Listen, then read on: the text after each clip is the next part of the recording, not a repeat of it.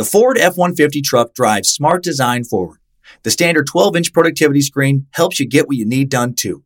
And the available Pro Access tailgate improves access to bed and cargo and utilization of the bed, including when towing a trailer.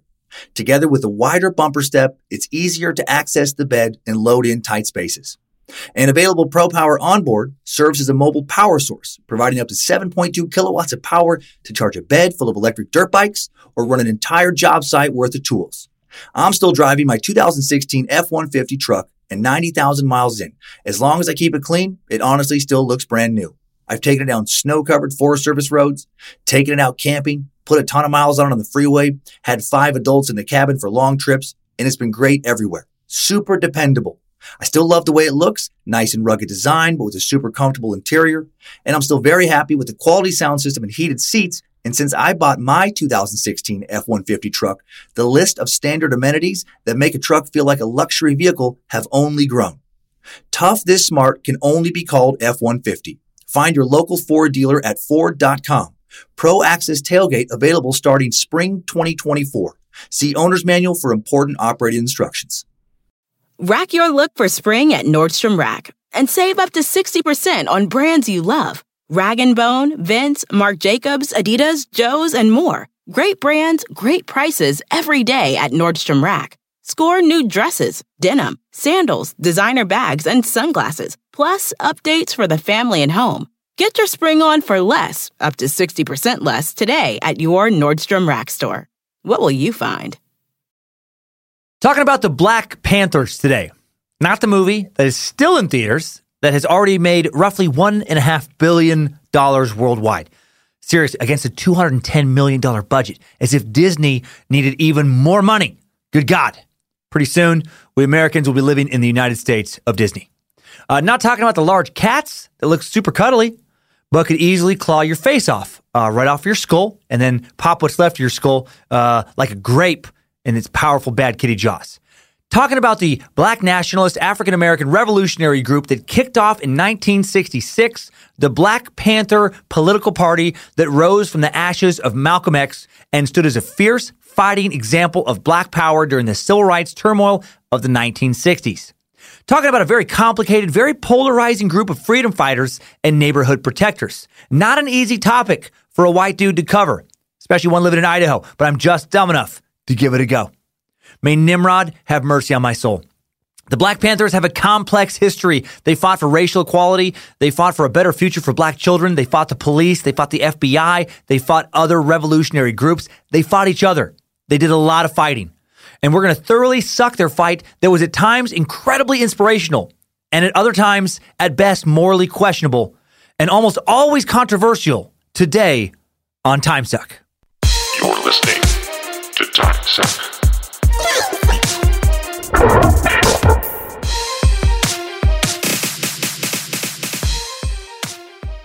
Happy Monday, time suckers. Working fucking wait. Uh, happy Black History Month to my melatonin enhanced meat sacks. Hail Nimrod. Hail Lucifina. Praise Bojangles and Triple M. Thoughts go out to our Australia suckers devastated by recent terrible catastrophic flooding. Uh, read that over 20,000 homes may have been lost. Uh, just devastating. Uh, hope all of you listeners over there are A OK. Uh, Time Suck is brought to you again today by the Broaum podcast. Broaum is a show about how it's okay to be a dude, but all dudes should be better dudes. Each week on Broaum, Joe and Ben pick a topic that they think uh, dudes could use a little help with. And, and, based on what I've heard so far, this is fantastic info, not just for dudes, but for all meat sacks. How to enjoy art, how to talk to women, how to build wealth, how to navigate discussions of different types of relationships. The guys are going to be talking about how uh, your place is gross and how to fix it this week. Joe and Ben will share ideas on how to make your place less disgusting. Practical tips like get white towels so you can bleach them when you know when you forget them in the washer for two days, and then you don't have to spend uh, the rest of your life smelling like uh, mold and mildew. Joe asked me to share any cleaning tips I have, but I'm a filthy dirtbag, and I should probably listen to this episode of Broaum. A lot of great topics honestly discussed, so give it a shot. Tune in each week for new topics, new discussions, and new ways to continue seeking enlightenment through deadlifts, a podcast ran by time suckers and space lizards. Broaum. Broaum it up. Uh, B-R-O-A-U-M dot com for more info. Link in the episode description. You can push a button on the TimeSuck web or app. Website. Why do you call it web? Website. It's called what? I don't know. Something. You know what you know what I'm talking about. Uh, thanks to the Space Lizards monthly Patreon contributions, it now allows us to give $1,600 this month to the Cancer Research Institute. Hail Nimrod. The Cancer Research Institute is a 501c3 nonprofit organization dedicated to harnessing the human body's immune system's power to control and potentially cure all types of cancer. They fund the most innovative clinical and laboratory research around the world, support the next generation of the field's leaders, serve as a trusted source of information on immunotherapy for cancer patients and caregivers. Thanks to anyone uh, also who recently purchased our Valentine's Day themed TimeSuck pins. Uh, check them out in the time TimeSuck Shopify store. Don't have to be just for Valentine's. Uh, along with recent meat sack sweatshirts, so many other fun goodies. Uh, thank you to Access Apparel for for uh, creating so many fun goodies with us, and thank you to Danger Brain for creating so many fun designs. Uh, recording this in advance of the Madison, Wisconsin shows. Hope they were amazing. Hope they went well. Uh, bringing the Happy Murder Tour to Philly this week. Get to get to the punchline. Shows in Salt Lake City at Wise Guys next week downtown. Some shows already sold out. Uh, Hail Nimrod for that. And then the Stardome in Birmingham, Punchline in Atlanta. That show is now sold out. Contacted the venue about trying to add a second show. Don't know if that'll happen. Uh, Zany's in Nashville, Stand Up Live in Huntsville, Alabama. Check out dancummins.tv for a full year of fun shows. More live uh, time sucks coming up in Cleveland, Nashville, Spokane, San Francisco, Orlando, Phoenix, Denver, Grand Rapids, and Tacoma. Time right now for the Black Panthers.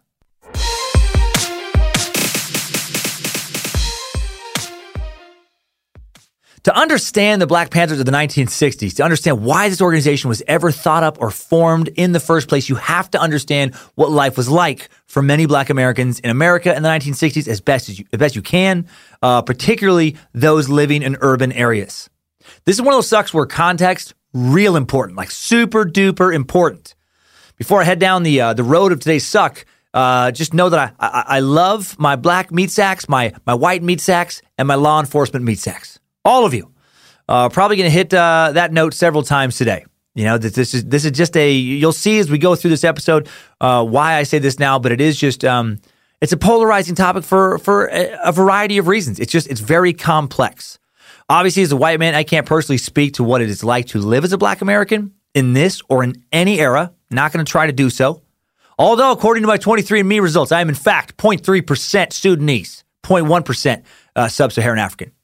Uh, not not kidding about uh, kidding about acting like that gives me uh, any any right to talk about anything. Not kidding about the results. Um, but yes, obviously my results do not en- enlighten me in any way whatsoever to the historical struggle and plight of many Black Americans. Before I dive into the meat of this episode, just know that I uh, I do realize I'm white as fuck. Uh, I know I can't personally relate to widespread racial discrimination on any level. Just found this story fascinating. Wanted to suck it. Follow where the truth and logic took me. Uh, meat sacks of all color, including myself, all rationally, critically thinking, empathetic meat sacks can, I hope, at least understand what it's like to struggle. Hope we all at least recognize, uh, you know, that others are struggling and can empathize with them to some degree. We're all part of the same human experience. Another important disclaimer before I go further: uh, I am I am very racist. I just want you to keep that in mind uh, when it comes to Polish people. Many of you know that I have some extreme prejudice, and uh, and that's not widely accepted. You know my views. So uh, I just want you to know that I'm not I'm not ready to accept the Polish people as as full fledged humans quite yet, and that's my right. And uh, and I'm done with that tired joke uh, now for this episode. I just can't seem to stay away from it. It just keeps popping up in my head. No, real disclaimer now. When it comes to issues that involve race, just like politics, religion, gender, uh, you know, etc., things have a tendency to leave the arena of logic and enter the realm of emotion real quick. It's sensitive shit. And, uh, and that is why I'm going to throw out some numbers to kick off the show. A little bit of math. Numbers that make the case that life on average was unquestionably way fucking harder for black Americans than it was overall for white Americans in the 1960s, as it still is overall today. And that's not my opinion. That's a statistical fact. Has been documented by numerous comprehensive nonpartisan studies time after time after time. And if you're thinking, well, I'm not black, life isn't easy for me, I'm struggling. I, wor- I worry about rent every month. I know plenty of black people way better off than my poor white ass, uh, making more money than me, make more money than my family ever has. I struggle far more in every meaningful way than the people I know are struggling. What the fuck, dude? I get it. Your feelings are valid. Your struggle is real. Your hardships are very real. Uh, hell yes, they are not denying that one bit. But this suck isn't about comparing uh, one individual life or the life of uh, lives of one particular neighborhood or community to uh, another isolated life or another isolated like community or neighborhood. It, it's about cultural trends. It's about trends, you know, uh, overall uh, overall tendencies for for the nation itself. On average, members of every race but African American doing better than members uh, of African descent in the United States because statistically, when it comes to average education level, average income, average incarceration rate, no one has had a rougher go of it than black Americans. Uh, there are roughly a metric shit ton of stats that back this claim up. And, the, and these aren't liberal agenda numbers taken from, uh, uh, you know, some, some, some nonsense place for my more socially conservative listeners. This isn't from the liberal media, quote unquote, you know, take, take a deep breath, grab a stress ball, fuck, squeeze it. Uh, the numbers I'll be re- relaying you or to you today uh, are not gathered from whiteguilt.snowflake. They haven't been taken from socialjusticewarrior.crymeafucking They're taken from either the U.S. Bureau of Labor, the U.S. Census Bureau, or the U.S. Bureau of Justice. And if you think that those organizations are conspiratorially motivated in favor of the plight of black Americans, well, you fucking you're not a logical person. You might as well turn this off now. There's quite literally nothing I can say uh, to make any of this appealing to you. For those of you still listening, hopefully everyone, here are some numbers. According to the U.S. Census Bureau, the average household income for a white household in 2017 was $65,273. Average household income, 2017, uh, for a white family. Uh, the average household income for a black household, 40,258. That means that white households made just uh, as recently as 2017, on average, uh, over 62% more than black households. Hope you appreciate those numbers. My dumbass had to relearn how to use Microsoft Excel uh, to gather those. Why? U.S. Census Bureau, why? Put it in a fucking PDF like every other place would do. Um, anyway, U.S. Bureau of Labor statistics taken between 2014 2016 showed that the average household income for black Americans was lower than any other ethnic group, lower than white, American Indian, Hispanic, multi race, Pacific Islander, and Asian. Uh, back in 1967, the earliest year that the U.S. Census Bureau data exists for, for U.S. household, household income by race, and this is just two years after the Panthers were formed. No, one year after, actually. Uh, the disparity was even greater. And we'll get into the time suck timeline for the Panthers here soon. But yeah, back in 1967, the median household income for whites $44,700 compared to $24,700 for blacks. White uh, people made just under 81% more money than black people on average. That's fu- that's incredible. That's crazy. Uh, that's some serious disparity. Uh, no consolation to you if you're some poor as fuck white person living in 1967, but clearly overall, black Americans not doing nearly as well as white Americans. And, and racist, discriminatory uh, practices, you know, culturally, uh, politically, played a large role in that difference. How could they not? According to the 2015 U.S. Census statistics, uh, around 36% of white Americans have at least a bachelor's degree, compared to roughly 22% of black Americans. Almost 64% more common for white people on average to have a bachelor's degree than black people as recent as 2015. Uh, the gap was even wider back in 1965. Uh, and this is right around uh, uh, when the Black Panther Party was formed, the year before. Uh, around 51% of white Americans had graduated high school compared to only 27% of black Americans. Whites on average were almost 89% more likely to have a four year college degree than black Americans, damn near 90% more likely uh, to hold a college degree. Discrimination for sure playing a large role here. Generations of discrimination following centuries of actual literal enslavement. Now let's talk about incarceration. According to 2016 Bureau of Justice prison statistics, black Americans made up 12% of the total U.S. population, but made up 33% of the total U.S. incarcerated population currently serving prison sentences. And I only add that little caveat because uh, that differentiates th- these numbers, uh, people having sentences uh, as opposed to people who just might be being held for like an upcoming trial or something. Uh, white Americans made up 64% of the total population, made up 30% of the prisoner population. In 2016, black Americans were incarcerated at over five times the rate of white Americans. That's an alarming disparity. Uh, that one was actually not worse in the 1960s. It was just as bad. In 1960, uh, blacks were also incarcerated five times as often as whites. So, so why uh, uh the 1960s? Why did the Black Panthers form in this decade? Well, because as bad as things still were, uh, things were getting better due to the civil rights movement, and they were supposed to be getting a lot better. It, it, it, was now safer to be visibly and publicly furious about you know racial mistreatment, thanks to new counterculture, uh, the new counterculture movement, uh, than it was like a decade before. You know, now that it was finally a little safer to to show your anger, centuries of pent up rage were pouring out of many uh, African Americans. We, have talked about the counterculture movements of the 1960s and previous sucks, such as the suck of Charles Manson, Jim Jones, Children of God sucks, amongst others. Uh, the American youth of all races were questioning authority very differently than their parents or grandparents had. There was just a growing distrust of the government, uh, partly to do with the uh, you know the growing Vietnam conflict, partly to do with the JFK assassination. You know, the, an inspiring leader of many young Americans in the early '60s was JFK, and then assassinated in 1963, and and many believed the government had a hand in it. I, I still kind of believe that today. Uh, citizens were questioning the government at levels uh, not seen since the buildup to the Civil War. Many white youths were strongly opposed to the racial segregation of their parents and grandparents' generations or grandparents. Uh, they were embarrassed by it. They also opposed the growing conflict in Vietnam. Uh, young black Americans, particularly disillusioned in the 1960s, they just uh, seen their fathers and grandfathers fight in World War II and the Korean War just as honorably as white soldiers, then come back to a segregated country that did not honor them the same as they honored white soldiers made them use different bathrooms, sleep in different hotels, shop in different stores, go to different schools. Uh, they were still being drafted into the military to fight honorably for a country that they didn't feel was treating them honorably and, and wasn't. For a more comprehensive look into racial segregation, by the way, you can revisit the Ku Klux Klan suck or the Martin Luther King Jr. suck. I assure you it existed. The Civil Rights Act was passed in 1960, a federal law that established inspection of local voter registration polls, and introduced penalties for anyone who obstructed someone's attempt to register to vote. And then the Civil Rights Act of 1964 was passed, which ended segregation in public spaces and banned employment discrimination on the basis of races, uh, on the basis of race, excuse me, color, religion, sex, or nationality. Years of fighting and marches and protests and spilled blood and beatings and death led to the passage of this legislation, and things were now supposed to be better except they really weren't. Life for the average black American did not actually get that much better after this legislation was passed. Not immediately, anyway. And there was a feeling of, of, betrayal, of great betrayal. Why had so many sacrificed to pass this new legislation to end racial discrimination only to see new laws not being enforced in many places or people finding loopholes to get around these laws and still be very discriminatory?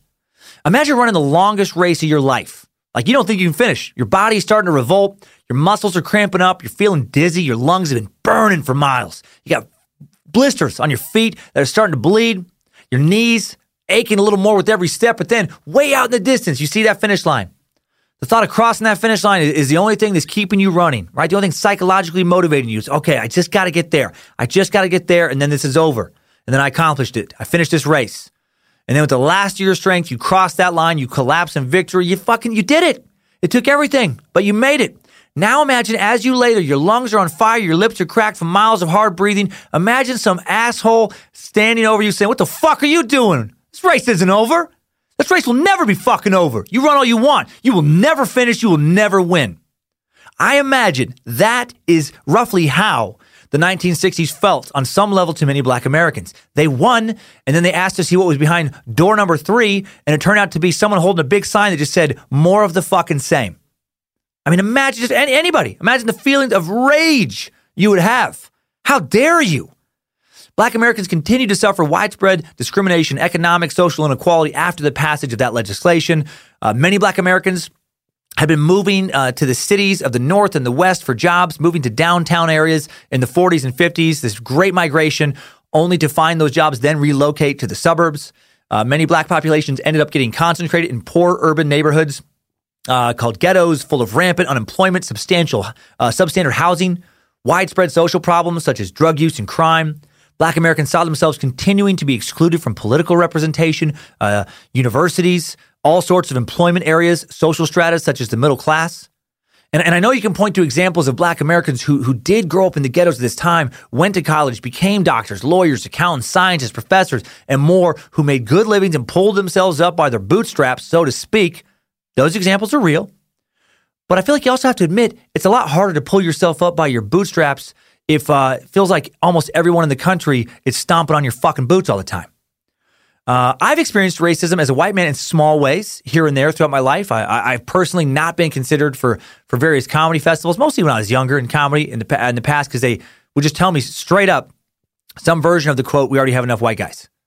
Uh, I have had that said to me. You know, I've had TV concepts I wanted to pitch get rejected before even getting looked at because the network was looking for uh, quote more diversity in programming, which is code for anything but more straight white dudes.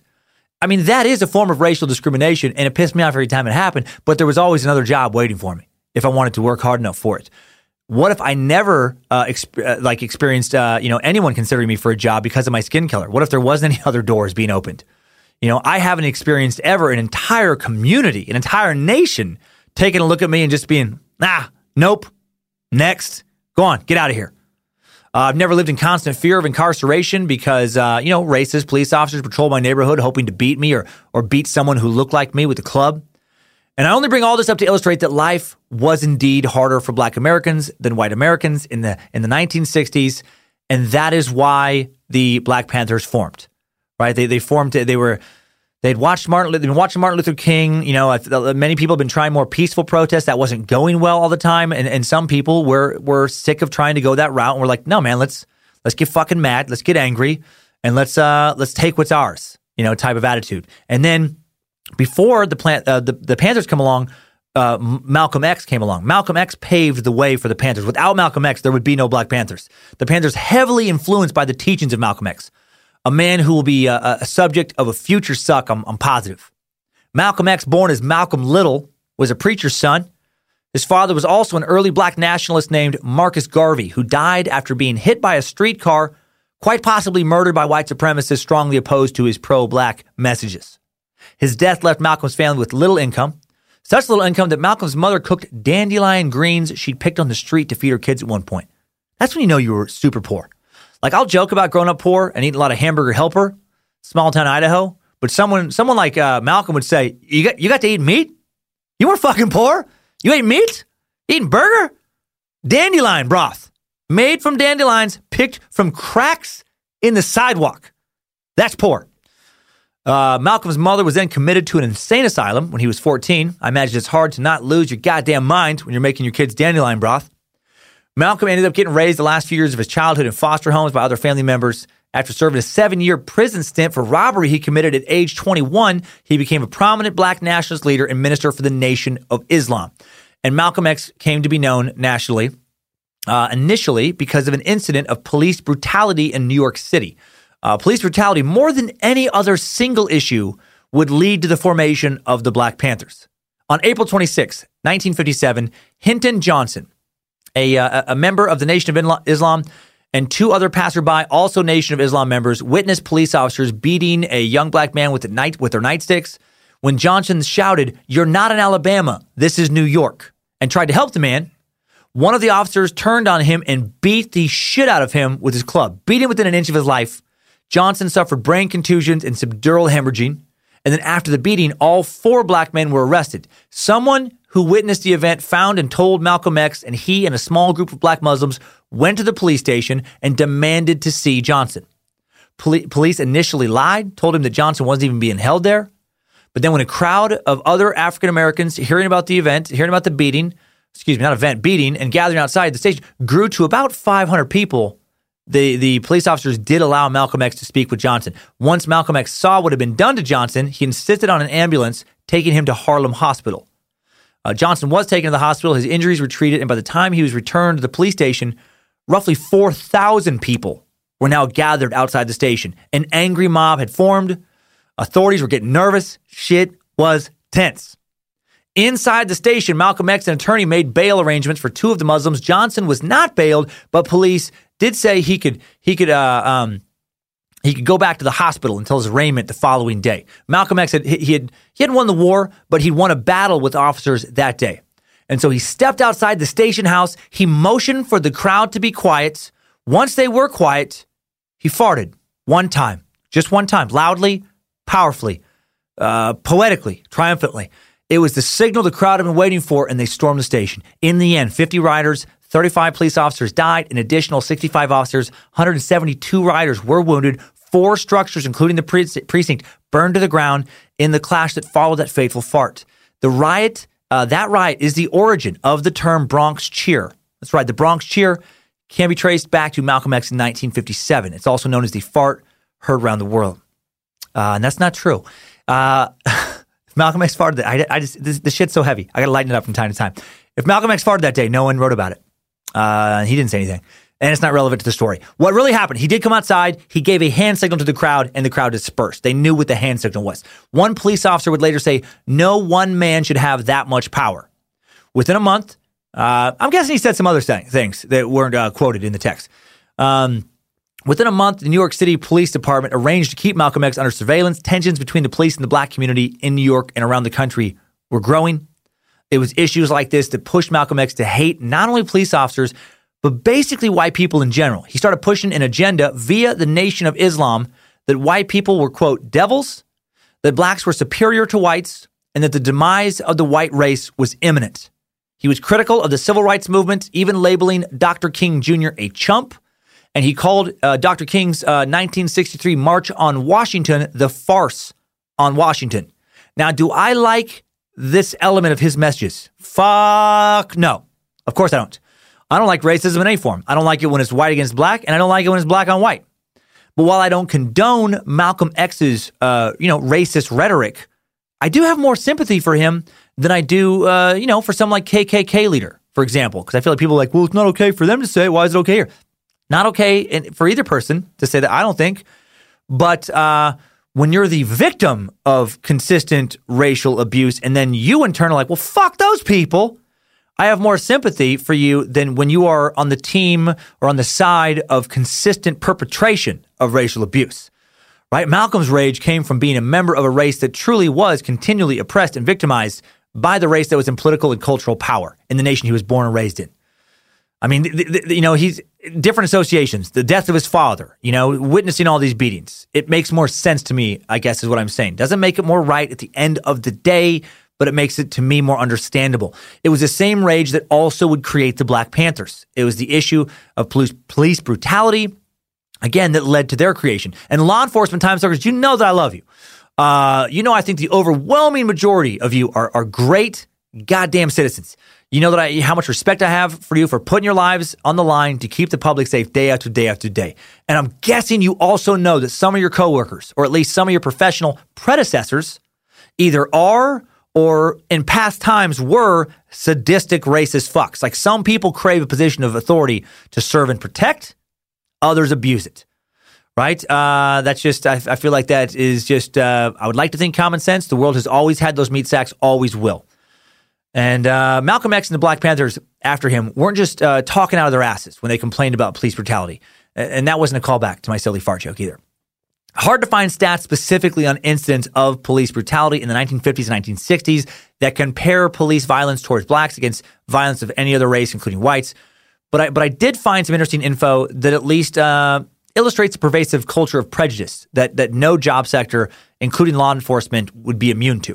In 1929, the Illinois Association for Criminal Justice published the Illinois Crime Survey, conducted between 1927 and 1928. The survey sought to analyze causes of high crime rates in Chicago and Cook County, especially among criminals associated with Al Capone.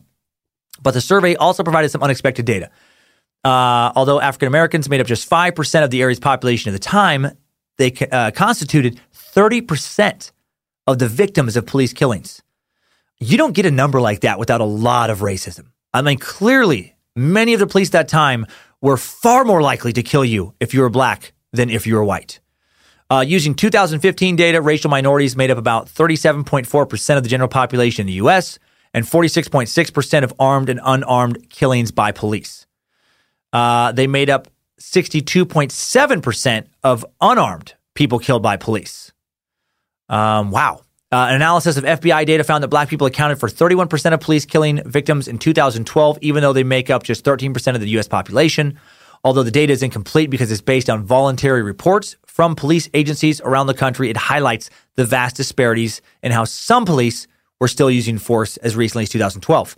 A 2011 to 2014 study by uh, a University of California Davis professor found, quote, evidence of a significant bias in the killing of unarmed black Americans relative to unarmed white Americans, in that the probability of being black, unarmed, and shot by police is roughly 3.49, so three and a half times the probability of being white, unarmed, and shot by police on average. I mean, again, that's a huge difference. That's not like a slight statistical anomaly. Three and a half times more likely. 2010 New York Governor's Task Force study uh, examining police on police shootings found even black and Latino police officers face a greater risk of being killed by other police. In cases of mistaken identity, nine out of 10 of off duty police officers killed by other officers in the U.S. since 1982 have either been black or Latino. Nine out of 10. Again, clearly, when, when, when white people say don't shoot, they're, they're far more likely to be listened to than black people. 2013 2014 Stanford study of police practices in Oakland, California, where the Black Panthers would really get going as a movement, found that officers were disproportionately handcuffing blacks. 2,890 African Americans were handcuffed but not arrested in a 13 month period compared to only 193 white people. When Oakland uh, officers pulled over a vehicle but didn't arrest anyone, 72 white people were handcuffed compared to nearly 1,500 African Americans. I mean, that's an astronomical disparity. And if racial profiling is still occurring, occurring now, which the stats consistently show is happening, happening, God, it's safe to assume that shit was way worse in the 1950s and 60s. So much worse in the days before social media, YouTube, and everyone having a video camera on their phone. Uh, phone kept everybody a little more honest. Uh, Martin Luther King Jr., you know, wasn't leading marches and leading sit-ins because everything was fine and dandy. Malcolm X wasn't talking about white devils because of the consistent love and respect coming his way from white people. And then in 1965, the year before our timeline was founded, or will begin, uh, two major incidents led to the formation of the Black Panther Party. One was the assassination of Malcolm X in February of 1965, and the other was the Watts riots in August of that year. On the evening of Wednesday, August 11th, 1965, 21 year old Marquette Frye, an African American man driving his mother's 1955 Buick, pulled over by California Highway Patrol motorcycle officer Lee uh, Minikus for alleged reckless driving in the Watts neighborhood of Los Angeles. After administering a field sobriety test, uh, Minikus, or Minikus, uh, whatever, uh, placed Frye under arrest, radioed for his vehicle to be impounded. Marquette's brother Ronald, a passenger in the vehicle, walked to their nearby house, bringing their mother, Rena Price, back with him to the scene of the arrest. When Rena Price arrived on the scene, she scolded Frye about drinking and driving, as he recalled years later in a 1985 interview with the Orlando Sentinel. And then the situation escalated quickly. Somebody shoved Price, Frye was struck, Price jumped an officer, and another officer pulled out a shotgun, and shit got crazy. Backup police officers attempted to arrest Frye by using physical force to subdue him. After community members reported that police had roughed up Frye and kicked a pregnant woman, angry mobs quickly formed. As the situation intensified, growing crowds of local residents watching the exchange began yelling and throwing objects at the police officers. They'd had enough, and a riot broke out. Police came to the scene to break up the crowd several times that night, but were attacked when people threw rocks and chunks of concrete at them. A 46 square mile swath of Los Angeles was transformed into an active combat zone for six days. Nearly 4,000 members of the California National Guard would end up getting called in to suppress rioting that resulted in 34 deaths, 272 buildings being damaged or burned, 192 businesses and homes looted, 267 businesses completely destroyed. Overall, $40 million worth of damage occurred, which would be 320 million in 2018 dollars. And while the riots ended, the feelings of rage consuming many black Americans did not. Black youth are hearing Malcolm X, or we're hearing before he was assassinated, tell them that if white America won't leave them alone, they'll just have to burn the nation to the fucking ground and rebuild it. Malcolm X adamantly believed in bearing arms. He wasn't down with Dr. King's let's hold hands and pray about this shit. He wanted a revolution. Uh, April 3rd, 1964, he'd actually given a speech in which he encouraged African Americans to use their right to vote and threatened the government with an armed response if African Americans did not receive full voting equality. In the speech, he stated it's either the ballot or the bullet. And that was one, uh, one of the slogans that would later be adopted by the Black Panthers. In his Message to Grassroots speech delivered in 1963, Malcolm X explained that armed self defense among African Americans was not only necessary, but also morally justifiable, citing the American Revolution, the French Revolution, Russian Revolution. He claimed all involved uh, huge losses of life and outlined a belief that a revolution that does not involve bloodshed is impossible. He said, Look at the American Revolution in 1776. That revolution was for what? For land. Why did they want land? Independence. How was it carried out? Bloodshed. The French Revolution, what was it based on? the landless against the landlord. What was it for? Land. How did they get it? Bloodshed.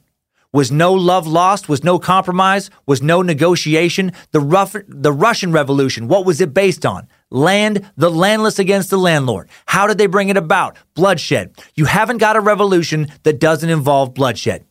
As long as the white man sent you to Korea, you bled. He sent you to Germany, you bled. He sent you to the South Pacific to fight the Japanese, you bled.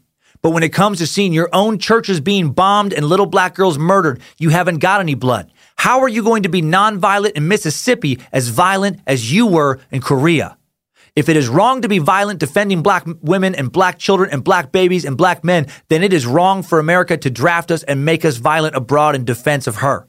And if it is right for America to draft us and teach us how to be violent in defense of her, then it is right for you and me to do whatever is necessary to defend our own people right here in this country. That's powerful shit. A lot of military references in that talk, you know. Opposition to the growing conflict in Vietnam also was leading to the formation of the Black Panthers. Even before the U.S. ever uh, really escalated the Vietnam conflict, young American men were being drafted between 1954 and 1964, peacetime drafts, you know, from the end of the Korean War until the main escalation in Vietnam, the peacetime drafts inducted more than 1.4 million uh, American men, on average of more than 120,000 per year.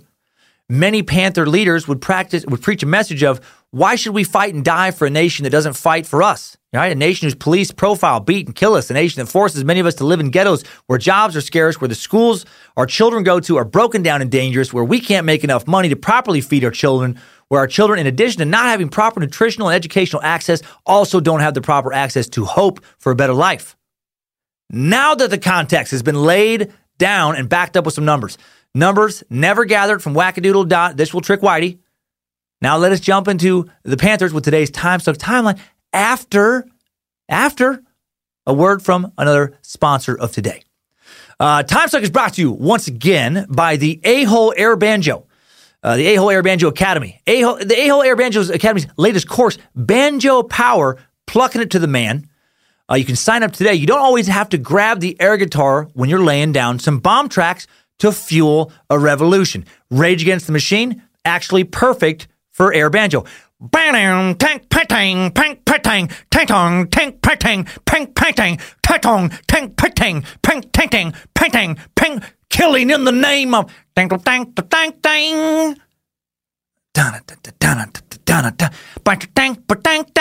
Fucking, hear that? It's perfect. Um, some of those who work forces are the same that burn crosses. Oh, I, I don't know, actually, not part. Uh, or how about Aretha Franklin respect banjo backup to get you in the mood to take no shit from anyone? It's perfect. Bang, dang. Bang, dang. Bang, dang. You want to overdo it. Dang, dang. What you want? Dang, dang, dang. Dang, dang, dang. Dang, bang, dang. Dang, dang, dang.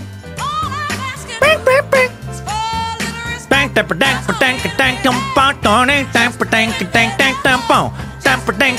Probably overdoing it there. Probably overdoing it there. Dang dang dang dang dang dang. You fuck, you get it? You get it. And I now I'm done now. I'm done again. I just had it's fucking heavy. We have to I have to break it up here and there.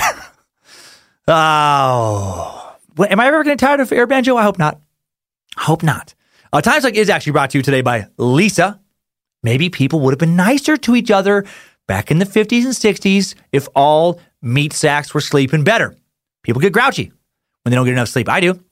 Now, the only reason I don't get good sleep is because sometimes I don't go to sleep when I should. When I do go to sleep, when I actually get in the bed, I get great sleep because I'm on a Leesa mattress. A quality night's sleep helps you recover from distractions faster, prevents burnout, make better decisions, improve your memory, make fewer mistakes. It's not marketing, it's science. More sleep also helps you be uh, less of a dick. Uh, that's not marketing or science. It's just my opinion, but I do believe it to be true. So don't be a dick. Sleep on a Leesa. That could be a slogan if Leesa execs want to use it. I'll just I'll sign away I'll sign away my rights right now. You I'll, I'll score it with the air banjo if anybody from Leesa wants to have that in the background. Bang bang bang bang bang bang bang bang for free. I'm just throwing that out there. Uh, Leesa builds a great mattress. They're a great company Through their 110 program, they donate one mattress for every 10 they sell. That's more than 32,000 mattresses donated now uh, through over 1,000 nonprofits and counting. And the all foam Leesa mattress is new and improved, featuring cooling LSA 200 foam for enhanced pressure relief for side sleepers. Just yesterday, I was snuggled up on my Leesa with my wife, Lindsay, Queen of Suck, and Ginger Bell and Penny Pooper. And I have to say, the dogs, they do seem to love it. They refuse to move off the bed. It's the only time I've ever heard either one of those little furry assholes growl at me. And I get it. You know, they don't want to get kicked off of Leesa. And I don't get up to do anything about it because I'm also very comfortable and cozy and I don't want to move. I'm too snugged up. So don't miss getting snugged up. Get some snug. Uh, don't miss Leesa's President's Day sale. This is a new kick-ass Leesa deal. Uh, get 15% off any mattress for a limited time at leesa.com slash timesuck when you use the promo code timesuck. That's L-E-E-S-A dot com slash timesuck, promo code timesuck. Link in the episode description. Leesa button in the Timesuck app. Black Panther timeline right now. Strap on those boots, soldier. We're marching down a time suck timeline.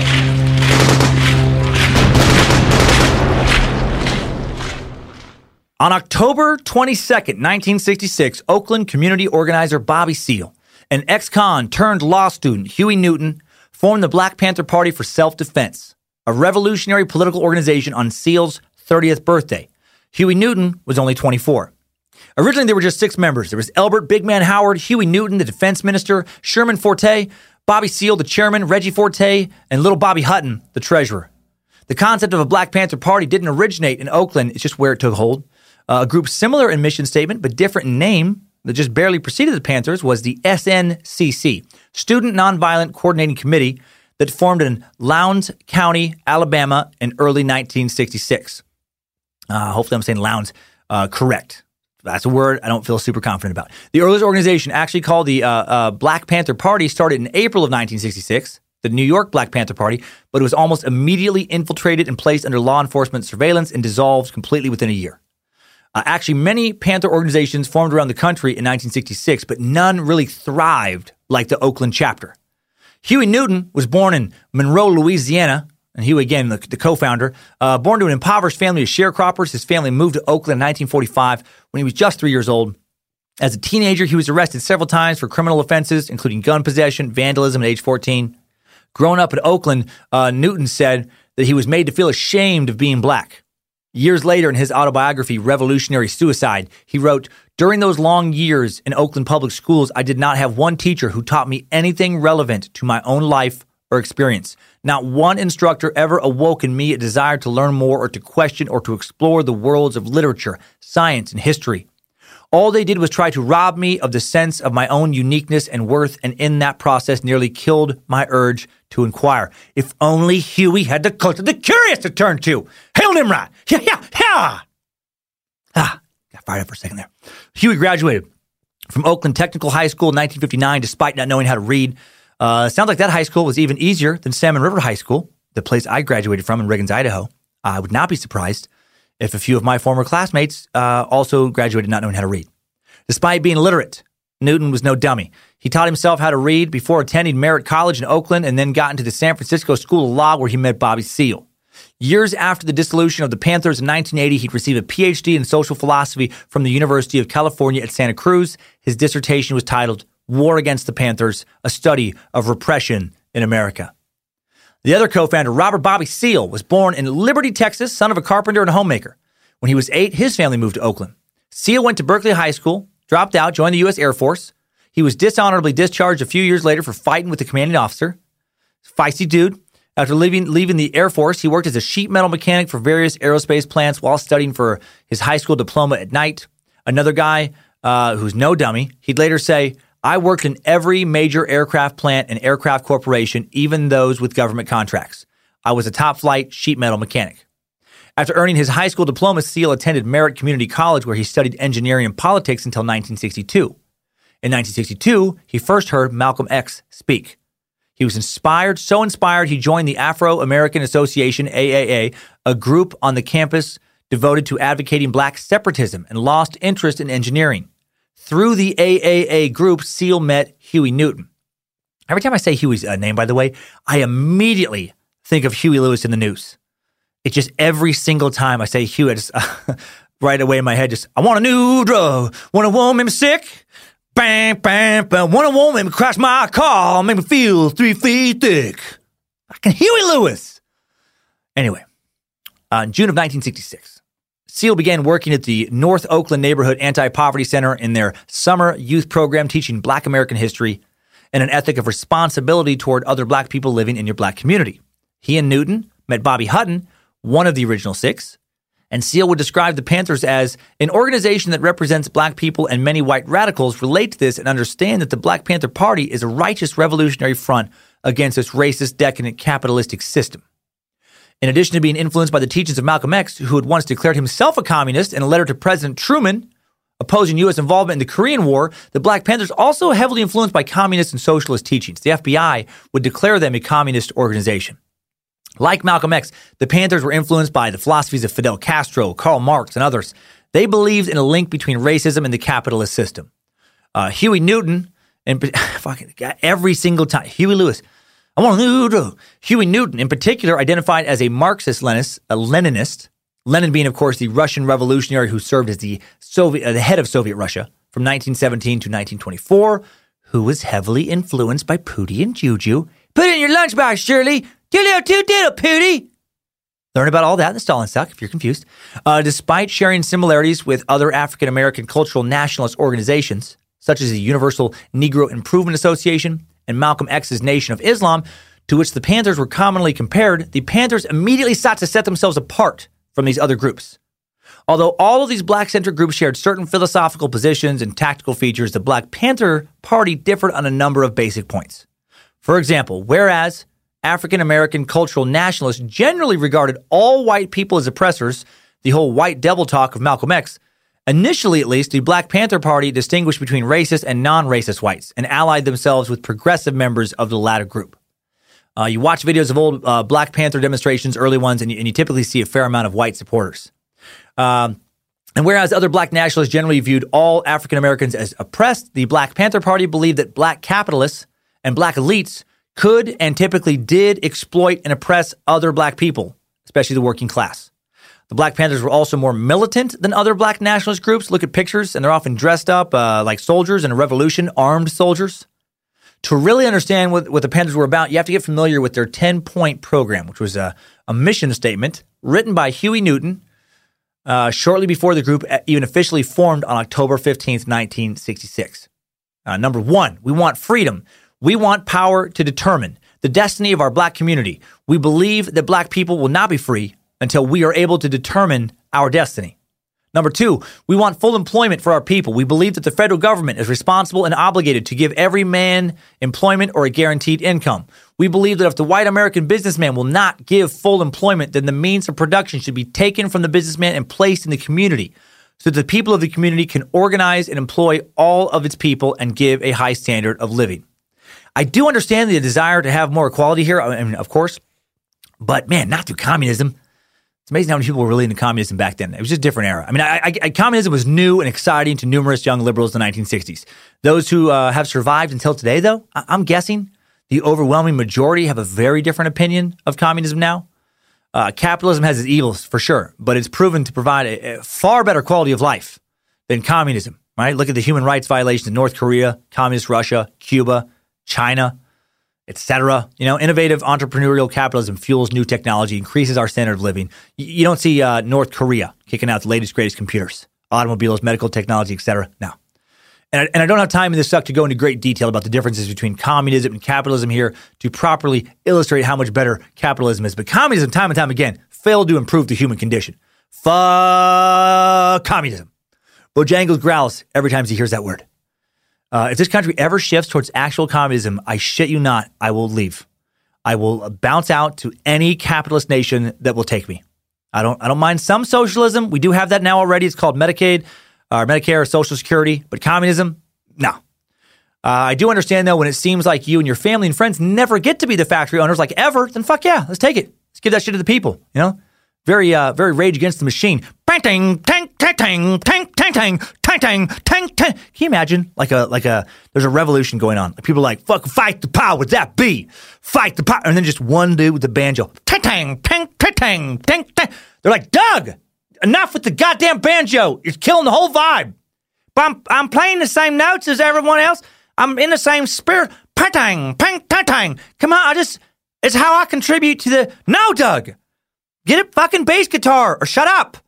Oh, all right. I, what if I do it quiet? Tang, tang, tang, tang, tang. Uh, anyways, back to the 10 point program. Number three, want to end a robbery by the capitalists of our black community. We believe that this racist government has robbed us, and now we are demanding the overdue debt of 40 acres and two mules. 40 acres and two mules were promised 100 years ago as restitution for slave labor and the mass murder of black people. We will accept the payment in currency, which will be distributed to many communities. The Germans are now aiding the Jews in Israel for the genocide of the Jewish people. The Germans murdered 6 million Jews. The American racists have taken part in the slaughter of over 50 million black people. Therefore, we feel that this is a modest demand that we make. Now, restitution, this is something I've heard about uh, many, many years. I've often heard of this 40 acres and two mules promise, but I've never looked into it until this week. So glad the suck gave me an excuse to do so. Uh, did the U.S. government promise to give 40 acres and two mules to freed slaves following the Civil War? The short answer is no, it actually did not. But hear me out. The notion does have historical origins. When a Union army uh, led by General William Tecumseh Sherman marched through Georgia in late 1864, thousands of newly freed uh, uh, black citizens followed along. Uh, until the arrival of federal troops, they had been slaves on plantations in that region. Sherman's army took the city of Savannah, Georgia, just before Christmas 1864. While in Savannah, Sherman attended a meeting organized in January 1865 uh, by Edwin Stanton, President Lincoln's Secretary of War. A number of local black ministers, most of whom had just recently lived as slaves, expressed the desires of the local black population. According to a letter Journal Sherman wrote a year later, Secretary Stanton concluded that if given land, the freed slaves could take care of themselves. And as land belonging to those who rose up in rebellion against the federal government had been declared abandoned by a recent act of Congress, there was land to distribute. Following the meeting, German drafted, uh, Sherman drafted an order, uh, General Sherman, which was officially designated as Special Field Orders Number 15. In this document, Dated January 16, 1865, Sherman ordered that the abandoned rice plantations from the sea to 30 miles inland would be, quote, reserved and set apart for the settlement of the freed slaves in the region. Okay, so land was promised to freed slaves. However, it was promised by a general in the army who did not have the authority to make that promise. Right? It was not a bill passed through Congress and the Senate and then signed into law by the president. According to Sherman's order, each family shall have a plot of not more than 40 acres of tillable ground. At the time, it was generally accepted that 40 acres of land was the optimal size for a family farm. General Rufus Saxton was put in charge of administering the land along the Georgia coast. While Sherman's order stated each family shall have a plot of no more than 40 acres of tillable ground, there was no specific mention of farm animals, no two mules. However, General Saxton did apparently provide surplus U.S. Army mules to some of the families granted land. And that's where the mule part of the story comes into play. Uh, and a lot of people heard about Sherman's order because it got a lot of national press. The New York Times on January 29, 1865, printed the entire text on the front page under the headline General Sherman's Order Providing Homes for the Freed Negroes. Three months after Sherman issued his field orders number 15, the U.S. Congress created the Freedmen's Bureau for the purpose of ensuring the welfare of millions of slaves being freed by the war. We talked about this bureau in the KKK suck. Uh, one initial task of the Freedmen's Bureau was the management of lands confiscated from those who had rebelled against the U.S. The intent of Congress, led by radical Republicans, was to break up the plantations and redistribute. Uh, re- oh my God, redistribute the lands so uh, so former slaves could have their own small farms. But then Lincoln was killed. Fuck. Uh, everything changed. Andrew Johnson became president in April 1865, and Andrew Johnson was kind of a douchebag. Uh, and Johnson, on May 28, 1865, issued a proclamation of pardon and amnesty to citizens in the South who would take an oath of allegiance. As part of the pardon process, lands confiscated from these people during the war would now be returned to them. So while the radical Republicans had fully intended for there to be a massive redistribution of land from former slave owners to former slaves under the Reconstruction, and land was actually, in fact, given to many former slaves, Johnson's policy came in and fucked everything up. Approximately 40,000 former slaves receiving, uh, uh, received grants of land under Sherman's order, and then all of that was taken away by Andrew Johnson. So while there was no law or presidential promise of 40 acres and two mules, there was an attempt at restitution that was then revoked. Do I think that some form of restitution should be given to the descendants of slaves? Yes, but I don't know what it should look like. It's so complicated. It would be easy to say, oh, fuck yeah. Fucking money, land, yeah, yeah. Everything, whatever's fair, make it happen. But that's not how life works. Uh, does the US government even have the ability to pay out the money that would be required? And if the descendants of slaves should get money, what about American Indians? What should they get? Who pays for all that now? Taxpayers? Uh, what about taxpayers whose ancestors weren't even in this country prior to 1865? Is that fair? The more you think about it, the more complex it gets. Uh, aren't there any other groups of Americans who aren't African American also trapped in cycles of multi generational socioeconomic disadvantages? Who who else should be given some money? It's fucking tricky. Uh, which is why it should be looked into and not ignored. People smarter than me should take some time to actually dig into this issue. Every and, and people tried, and unfortunately didn't go anywhere. Every year between 1989 and 2017, uh, Representative John Conyers from uh, Michigan, Democrat, uh, introduced the Commission to Study Reparation Proposals for African Americans Act. As the name indicates, H.R. 40 did not require reparations. It was just to look into it, uh, to study it. Uh, it just called for the comprehensive research into the nature and financial impact of African enslavement, as well as the ills inflicted on black people during the Jim Crow era. Only then can remedies be considered or suggested. And every year, the bill stalled. Democrats and Republicans, everybody, everybody shot it down. Every year, every single year for 19 years. It's fucking embarrassing. Uh, what about targeted education and job training programs for the descendants of slaves whose families have been trapped in cycles of poverty for over 150 years? Can we at least look into that? I think shame on us for not uh, ever, you know, actually considering it. Uh, back to the 10 points now. Number four, we want decent housing fit for the shelter of human beings. We believe that if white landlords will not give decent housing to our black community, then the housing and the land should be made into cooperatives so that our community, when government aid or with government aid, can build and make decent housing for its people. Again, I don't like the communist angle, uh, but you know, but decent and affordable housing should absolutely be made available to everybody. Uh, we want education. Number five, we want education for our people that exposes the true nature of this decadent American society. Uh, we want education that teaches us our true history and our role in the present day society. We believe in an educational system that will give our people a knowledge of self. If a man does not have knowledge of himself and his position in society and the world, then he has little chance to relate to anything else. Couldn't agree more. Uh, the curriculum taught to kids in school seems to be way more diverse now than it was when I was a kid, based on what I've seen with Kyler Monroe. Uh, so I feel like things are moving in a good direction. that's good. Hail Nimrod. That's good. Uh, when I was a kid, I, I, didn't learn shit in school about Africa or the Middle East or, or really anything other than just information filtered through a Judeo Christian kind of Western European lens. I feel like the, like the best way to be racist and prejudiced is to only look at the world through your little bubble, right? Your little cultural and racial point of view. Travel to enough other nations, read enough uh, foreign literature, and you will realize, if you keep an open mind, that we're all pretty much the same. You know, when you, when you get when you get down to the core of it, we're all involved in the same struggle. We got different ideologies, you know, uh, different religious and political notions, but but deep down, everybody pretty much wants the same shit.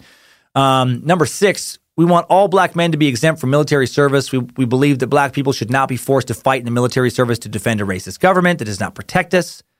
Uh, we will not fight and kill other people of color in the world who, like black people, are being victimized by the white racist government of America. We will protect ourselves from the force and violence of the racist police and the racist military by whatever means necessary. There's a little uh, Malcolm X by whatever means necessary. Uh, I understand the logic here, but maybe maybe this one shouldn't have been written down.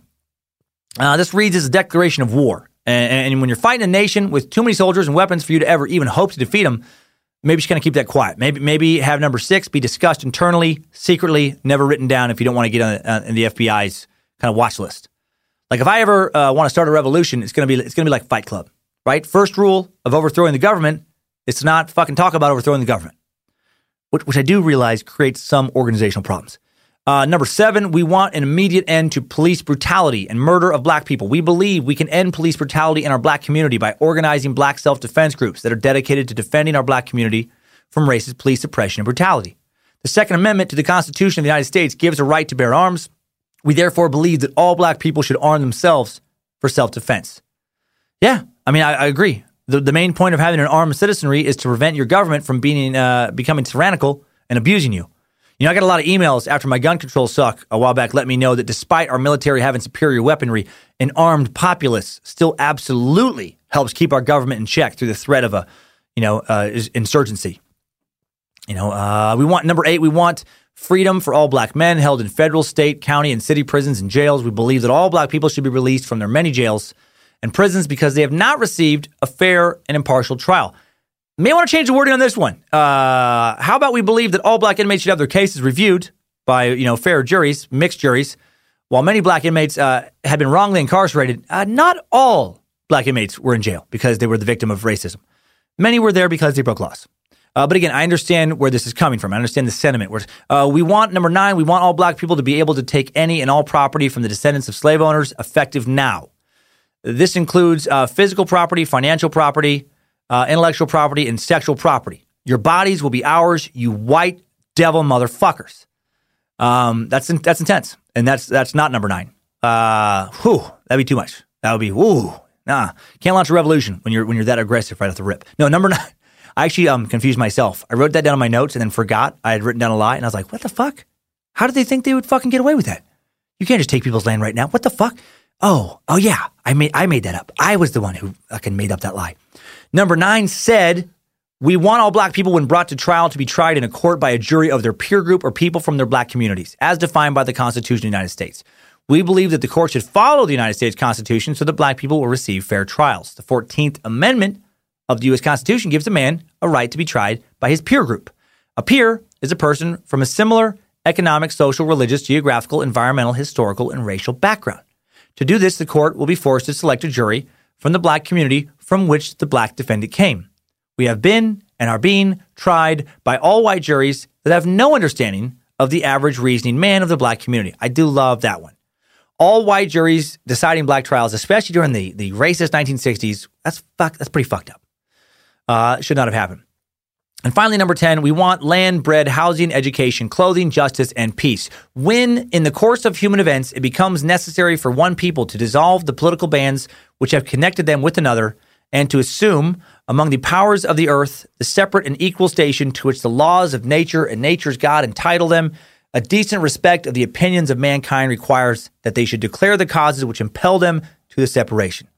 We hold these truths to be self evident that all men are created equal, that they are endowed by their Creator with certain inalienable rights, that among these are life, liberty, and the pursuit of happiness, that to secure these rights, governments are instituted among men, deriving their just powers from the consent of the governed, that whenever any form that whenever any form of government becomes destructive of these ends, it is the right of the people to alter or abolish it and institute a new government, laying its foundation on such principles as and organizing its powers in such form as to them shall seem most likely to affect their safety and happiness. Prudence indeed will dictate that governments long established should not be changed for light and transient causes, and accordingly, all experience hath shown that mankind are more disposed to suffer, while evils are sufferable, than to right themselves by abolishing the forms to which they are accustomed. But when a long train of abuses and usurpations Usur- usurpations, usurpation, oh, fucking whatever. Sorry, that word uh, eludes me right now. Pursuing invariably the same ob- object evinces a design to reduce them under absolute uh, despotism. It is their right, it is their duty to throw off such government and to provide new guards for their future security. Whew, that's a mouthful. That's a lot. That's a lot of info. Uh, I love it. I mean, uh, they never had a chance to overthrow the U.S. government, but I love the spirit of this message. It's like, yeah, when the government turns and it isn't serving the people, time to overthrow the government. I love America. And, uh, and loving it should include wanting to destroy it if it ever loses its way, right? The only reason America was started was to be able to pursue the American dream, be able to work your way into owning a home, sending your kids to college, chasing a nice retirement for yourself, and inheritance for future generations. And for Huey, Bobby, people living in their neighborhoods, this is damn near impossible. If I was him, I would I would have felt the same rage. Now imagine, I would probably fucking hated white people. Would have wanted to burn this country to the ground. And if we ever become as racist and hateful as we used to be, if we ever stop evolving towards more and more acceptance for people of different sexual preferences, skin colors, cultural affiliations, religious or non-religious belief systems, gender identities, etc., if we become more and more intolerant as opposed to tolerant, then, then I hope we do burn this motherfucker to the ground and start over. Let's not make America great again. Let's make it great for everyone for the first fucking time. It's been great before, but only selectively. Never great for everyone. That's why I've always hated that slogan. Wasn't great for women when workplace sexual harassment and date rape was basically a cultural norm. Wasn't great for homosexuals when they were given the Matthew Shepard treatment time and time again. Wasn't great for Asians when they were being run out of the fucking towns and thrown into shallow graves while they built railroads and worked mines. It wasn't fucking great for inner city black Americans when they were so scared of police they felt they needed to arm themselves and follow the police. And if you want to read politics into this rant, that's on you. It's not there for me. If wanting equality for everyone uh, who isn't actively hurting others with their choices isn't part of your moral compass, if that offends you somehow politically, then you're no member of the cult of curious. You're not on Team Meat Sack. Uh, get, get in Nimrod's butthole. Uh, get in there. That's where apparently you belong. Okay, now back to the show. Back to the show. Let's talk about following the police, uh, what I was referencing there, after a word from today's final sponsor. Before we discuss other areas outside of Europe, uh, oh, what am I talking about? Sorry, uh, talk, a word from today's final sponsor. I lost my mind for a second there. Went to the wrong notes. Today's time suck is brought to you by the Great Courses Plus. I, I am on a lifelong quest to learn as much as I can about the past and the world around me. And the Great Courses Plus is an invaluable tool in this regard. Well, with the Great Courses Plus, you get unlimited access to in-depth, insightful information on virtually any topic. Uh, this streaming service uh, has thousands of lectures to explore on topics like world history, archaeology, astronomy, civil rights, art, art and literature, even cooking or learning a new language. And they're all presented by top notch experts who are so passionate about what they teach. You can watch or listen entirely on your schedule from anywhere. If you heard last week's Suck, you know that I've been enjoying the course, The History of Ancient Egypt. Uh, Egyptologist Bob Brier examines the three periods of ancient Egypt, including Sneferu, the first pyramids, the mysterious reign of Queen uh, Hatshepsut, Hatshepsut, the murder of King Tut. I like King Tut. Easy Egyptian name. Uh, even talks about how to how to read hieroglyphics. Lecture lecture 44, still my favorite, the Middle Ptolemies, the decline. Bob talks about Dr. Bob talks about one of the Ptolemy rulers fleeing to Cyprus when the people revolted against him. His wife stayed behind to rule in his place. That pissed him off. So he let her know that he was not happy by having their son killed, dismembered, and then having the scattered parts of their son sent to her on her birthday. Surprise! Ha ha! You never saw that coming, do you? That is so messed up. That's so messed up. It might even, uh, you know, make uh, Ed Kemper be like, "Father, father, you've gone too far, father. You really need to get your zapples under control." So learn more about the Ptolemies. So much more. Uh, to help you get started, the Great Courses Plus is offering a free trial with unlimited access to learn about anything. To get this great offer, sign up through the greatcoursesplus.com slash timesuck. That's the greatcoursesplus.com slash timesuck. Link in the episode description. Push the Great Courses button in the Timesuck app. Push, push, push, push, push it real good. That was weird. Uh, now back to the first organized activities of the Black Panthers. Late 1966. Within a few months of organizing, the Black Panther Party began organizing police patrols, started doing what they called cop watching. Open carry laws, this is fascinating to me. Open carry laws of the 1960s allowed citizens to openly carry loaded weapons in hand, basically wherever they pleased. As long as you didn't point at somebody, openly threaten them with it, you could just walk right into Macy's. You could walk in with a loaded shotgun, semi automatic military style rifle, safety off. Gotta say, I'm a gun owner and I am so glad you can't do that shit now. I'm so glad you just can't walk into a bar with a loaded rifle in hand. Uh, carrying a firearm directly in your hands now, uh, particularly in a firing position or combat stance, is known as brandishing a firearm. And that's a crime even where I live in Idaho, which is a very permissive open carry state. Uh, actually, the current law in Idaho, Section 1, uh, Section 18, 3303 reads Exhibition or use of a deadly weapon. Every person who not in necessary self defense in the presence of two or more persons draws or exhibits any deadly weapon in a rude, angry, and threatening manner, or who, in any manner, unlawfully uses the same in any fight or quarrel, is guilty of a misdemeanor. Misdemeanor. What? That's pretty crazy. That if, I, if I'm interpreting this law correctly, I could pull out a loaded gun at Denny's here in Coeur d'Alene. I could point at the ceiling. Just as long as I'm not pointing at somebody, I could just kind of casually wave it around, just yell stuff like, I'm fucking tired away from my pancakes. Just get my goddamn pancakes going. Coffee water's cold.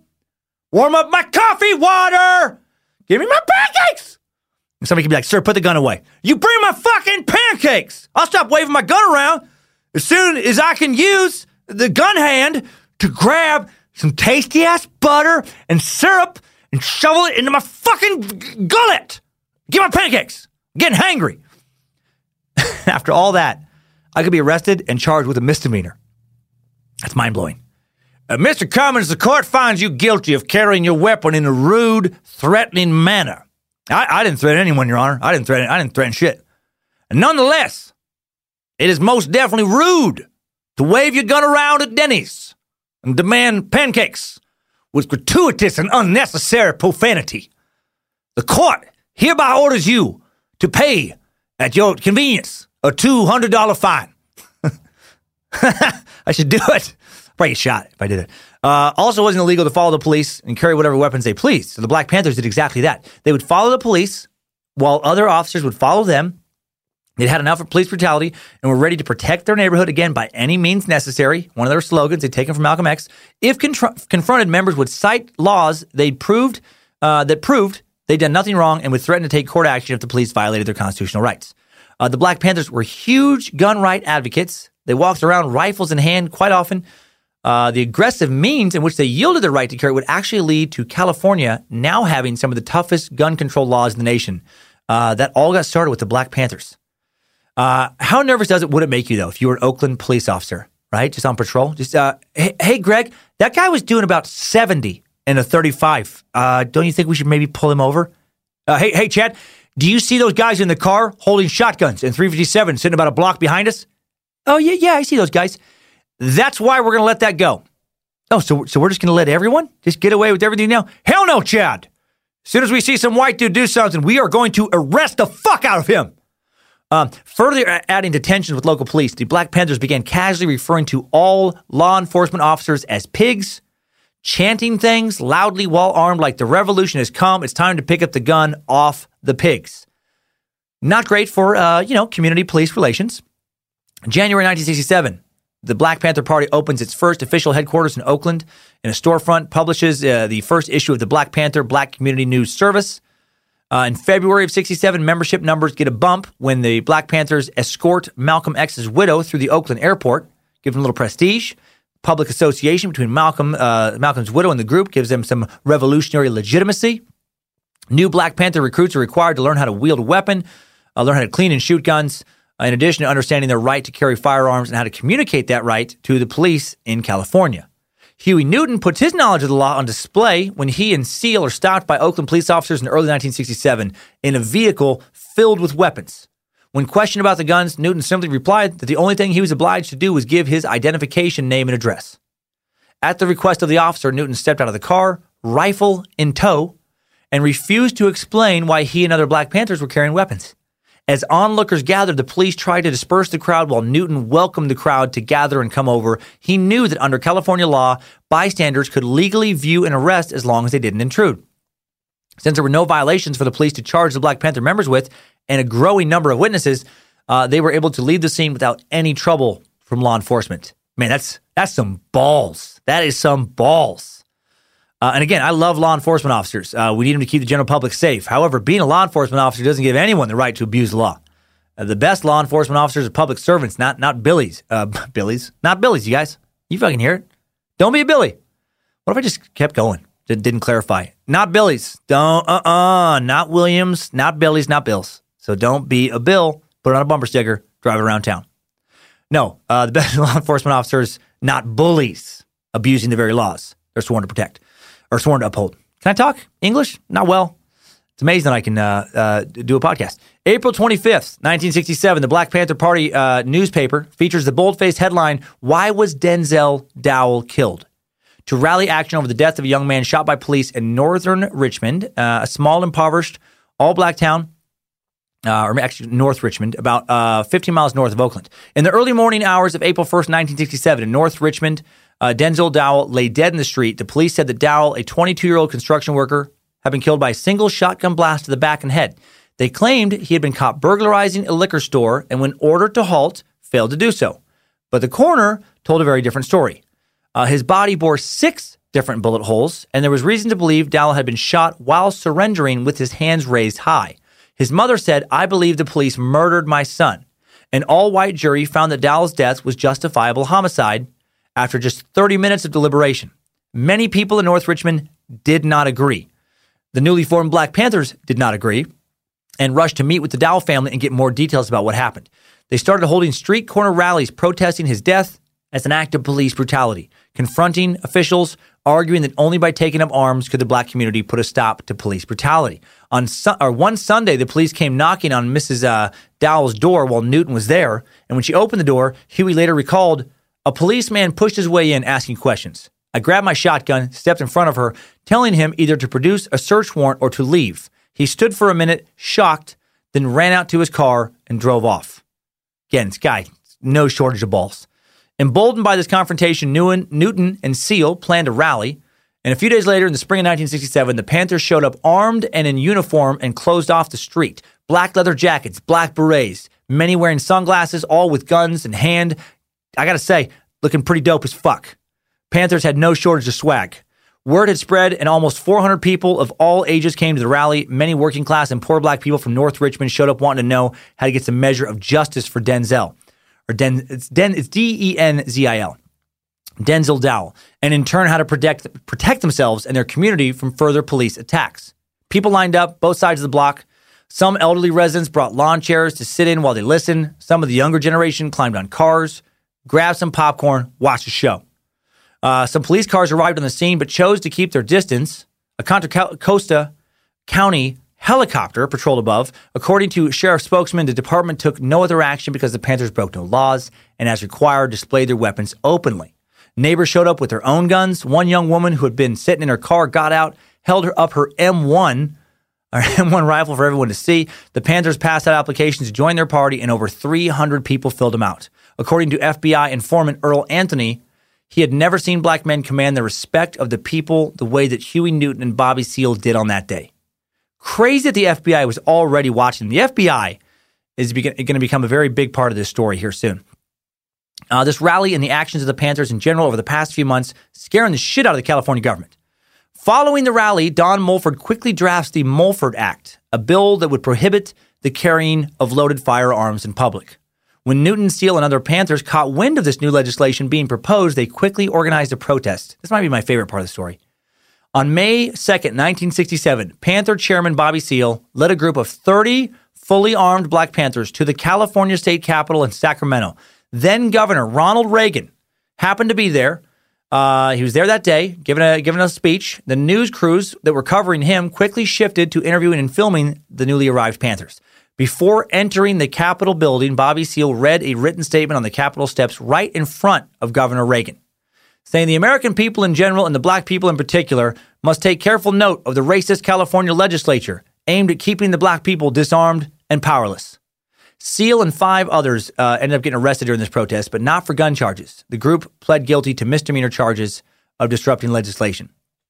It isn't saying there's pictures of them just inside the Capitol and just right in front just holding, just openly holding shotguns and assault rifles. Uh, the following months, in June and July of 1967, there, there were massive race riots in cities like Cleveland, Newark, Chicago, and Detroit. Uh, the city of Newark, New Jersey, erupted in violence as black residents battled police following the beating of a black taxi driver, leaving 26 people dead. 26. The 1967 Detroit riots were among the most violent and destructive riots in U.S. history. By the time the bloodshed, burning, and looting ended after five days, 43 people were dead, 342 injured, nearly 1,400 buildings burned, some 7,000 National Guard and U.S. Army troops have been called into service. It all started, that one, with the raid of an illegal nightclub on 12th Street, 12th Street in Detroit, hotspot of inner city nightlife, both legal and illegal. At the corner of 12th Street in Clairmount, uh, a man named William Scott operated a, a, Blind Pig, which was an illegal after hours club. It might be 12th Street in Clairmount, actually uh, on, on, weekends out of the office of the United Community League for Civil Action, a civil rights group. Uh, the police vice squad often raided establishments like that on 12th Street, and at 3:35 a.m. on Sunday morning, July 23, they moved against Scott's club. On that warm, humid night, Scott was hosting a party for several veterans, including two servicemen recently returned from Vietnam, and the bar's patrons were reluctant to leave the air-conditioned club. Out in the street, a crowd began to gather as police waited for vehicles to take 85 patrons away. An hour passed before the last person was taken away, and by that time, 200 onlookers had lined the street. And then a bottle crashed into the street. The remaining police ignored it, but then more bottles were thrown, including one through the window of a patrol car. The police fled as a small riot then erupted. Within an hour, thousands of people had spilled out onto the street from nearby buildings. Looting began on 12th Street, and closed shops and businesses were ransacked. Around 6:30 a.m., the first fire broke out, and soon much of the street was ablaze. By mid-morning, every policeman and fireman in all of Detroit was called to duty. On 12th Street, officers fought to control the unruly mob. Firemen were attacked as they tried to battle the flames. Things just got worse from there. Yeah, a phenomena called white flight, white middle class city residents fleeing urban centers to live in the suburbs in the 40s and 50s and 60s reduced the tax base in formerly prosperous downtown neighborhoods, creating urban blight, poverty, racial discord for the residents who remained, who were largely impoverished racial minorities. So poor urban underserviced black neighborhoods policed almost entirely by white, white law enforcement uh, didn't make a good uh, mix, didn't make for a good nonviolent mix. And then in late July of 67, the state capitol demonstration in May in California that had given the Panthers a tremendous amount of national exposure, increased membership levels, and ultimately didn't stop the bill from passing both the state assembly and Senate. Uh, ironically, that bill got the full support of the NRA. In addition to repealing open carry laws in California, Mulford made it illegal to take firearms into the Capitol. On July 28, the bill was signed into law by Governor Reagan, who later commented that he saw no reason why on the street today a citizen should be carrying loaded weapons.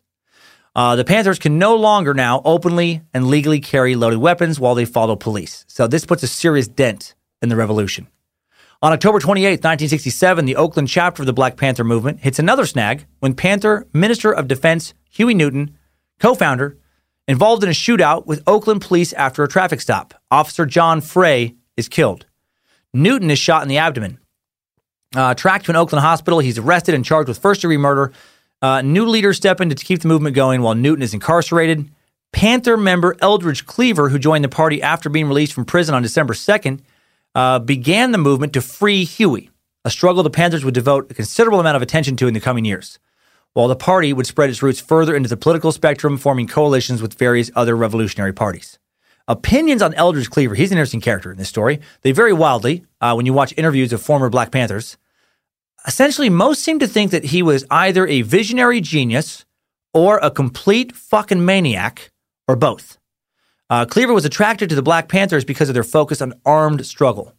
Cleaver was an inmate of correctional institutions in California almost constantly from his junior high school days until 1966 for crimes ranging from possession of marijuana to rape to assault with intent to murder. While in prison, he also became a fa- uh, fan and a follower of the teachings of Malcolm X and Karl Marx he also wrote essays that would be collected into Soul on Ice. The essays Cleaver documented his evol- uh, the essays in the Soul on Ice book uh, documented Cleaver's evolution into a radical black liberationist, and, and it became a very highly influential influential ah, highly influential book in the Black Power movement. The book was and remains fairly controversial. Uh, the central premise of the of the book is the is the trouble of identification as a black soul, which has been colonized by an impressive white society that projects its brief, narrow vision of life as eternal truth. Uh, in the book, Cleaver admitted to raping black girls as a practice run before seeking white women as prey, but claims that in jail he'd come to consider those acts as inhuman. Well, that's good. Jesus, not sure you could earn that same forgiveness and be part of any kind of social justice movement today if you did that. No, I, I, I'm sorry. Oh, whoa, whoa. Did did you actually just say that you raped black women as a practice run? to learn how to more effectively rape white women. Did you just say that? Okay, you did. Okay, you did. Okay, I thought I heard fucking crazy talk. Uh, your participation in the revolution is over now, effectively now. You can join uh, possibly the rapists who promise not to rape anymore revolution, if that is a thing. Uh, along with 10 other books, such as Slaughterhouse Five by Kurt Vonnegut, Black Boy by Richard Wright, The Naked Ape by Desmond Morris, Soul on Ice would be part of a 1982 Supreme Court case when a Long Island, New York school district sought to remove these books from its libraries due to them being anti American, anti Christian, anti Semitic, and just plain filthy. Uh, the Supreme Court ended up with a split ruling in this case. I do love the legal language of just plain filthy. I like how that was added there. And why would you like these books removed from your school libraries? They are just plain filthy, Your Honor. Uh, define filthy. They're nasty as fuck, Your Honor. They're like, um, they're like vomit and shit thrown in the same bucket, swirled around, uh, dumped on top of some rotten meat, then eaten, then vomited, then shit back into the same bucket for someone else to take their crack at it. They're filthy, Your Honor. They're just plain filthy. Uh, Eldridge was supportive of taking what you know you felt was yours to any means necessary. Again, that uh, by any means necessary. One of one of his quotes was, "We shall have our manhood uh, we shall have it, or the earth will be leveled by our attempts to gain it. I feel like that's kind of a rapey quote. Might be reading into that now, but uh, it seems kind of rapey uh, for a rapist uh, to be talking about taking manhood. And, and if you'll excuse me, I, I'm going to keep this recorded. I have to take a sip of water. This is the longest in, uninterrupted chunk between segments I think I've ever done on Time Suck. Wow, throat's getting dry. At one Black Power rally, uh, Eldridge uh, said about then California Governor Ronald Reagan, and I quote, this is one of the things that made uh, some people think like, I might be a little mentally unstable. He said, uh, he's a punk, a sissy, and a coward, and I challenge him to a duel. I challenge him to a duel to the death until he says, Uncle Eldridge. And I give him his choice of weapons. He could use a gun, a knife, a baseball bat, or a marshmallow. I'll beat him to death with a marshmallow. That's how I feel about him. uh, not surprisingly, uh, Reagan, not a huge Eldridge fan around this time. Uh, when Cleaver uh, taught a class at UC Berkeley a few years later, when Reagan heard about it, he said, If Eldridge Cleaver is allowed to teach our children, they may come home one night and slit our throats. Ironically, a little footnote to this story. Ironically, Eldridge would then later become super conservative and openly endorse Reagan when Reagan ran for president. Uh, Eldridge would also later become a Mormon, a religion that is pretty conservative and and pretty white. I gotta say, it feels like maybe one of the whiter religions. I guess people can change. Uh, another new member of the party to take a leadership position once Newton was behind bars was Stokely Carmichael, the former chairman chairman of that Alabama Student Nonviolent Coordinating Committee and a nationally known proponent of black power. He, he becomes the party's prime minister in February 1968, and Stokely was arguably uh, far less rapey than Eldridge. and by less I mean not at all. Uh, nothing I could find there. Way more racist, pretty racist. He was adamantly against allowing whites into the black liberation movement at any level.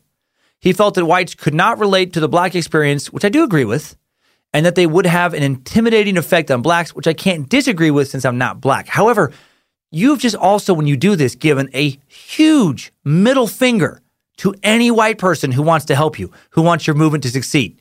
And since there were about, I don't know, nine times as many white people in America as there were black people at that time, you have put a big fucking nail in your coffin, right? You've, you've put a huge nail in the coffin of your own movement by doing that. At so many points in the suck, I, I feel so much empathy, as much as a white dude can for this movement.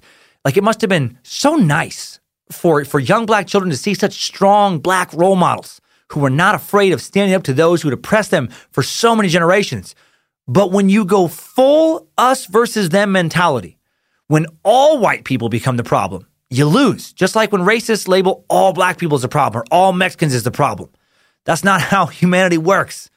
You can't function that way and, and, you know, for any longevity into any kind of real movement. Not not anymore, thank God. Not all white people were in favor of slavery, even, even during the height of slavery. I think about this, this logic, this type of logic in today's polarized society. Like whenever somebody has an attitude of fuck Republicans or fuck Democrats, or when they think that all conservatives are this way or all liberals are that way, they're always wrong. You know? Just like it's bad, lazy writing to make a villain in a movie like all evil, like cartoonishly, you know, just a caricature of evil. Uh, it's bad, lazy thinking to believe that uh, you know certain real people are all bad or that they're all part of the problem, unless you're talking about defining them by a, a certain uh, behavior that makes that, that, that defines the group that you know they belong to. Like all convicted pedophiles are bad babysitters. That's that's probably true. Uh, definitely true. All convicted pedophiles are a terrible babysitting first option. I, that's got to be true right? But anyway, you get you get what I'm saying. On April 4th, 1968, civil rights leader Reverend Dr. Martin Luther Jr. Uh, Jesus Christ, so many fucking words. I'm gonna start over. On April 4th, 1968, civil rights leader. That I, I do understand why NPR and those kind of places sometimes why they talk that way. It's so much easier to say words right. If you're like, on April 4th, 1968, civil rights leader Reverend Dr. Martin Luther King Jr. is assassinated in Memphis, Tennessee.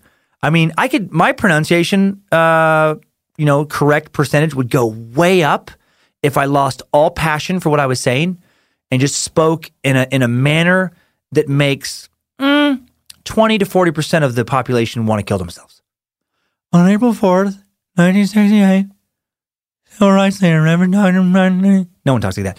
Uh, hopefully on a podcast. Anyway, the real Reverend Doctor. He's assassinated in Memphis. Years later, the King family would hire attorney William Francis Pepper to investigate King's shooting, and he would present evidence from 70 witnesses and 4,000 pages of transcripts.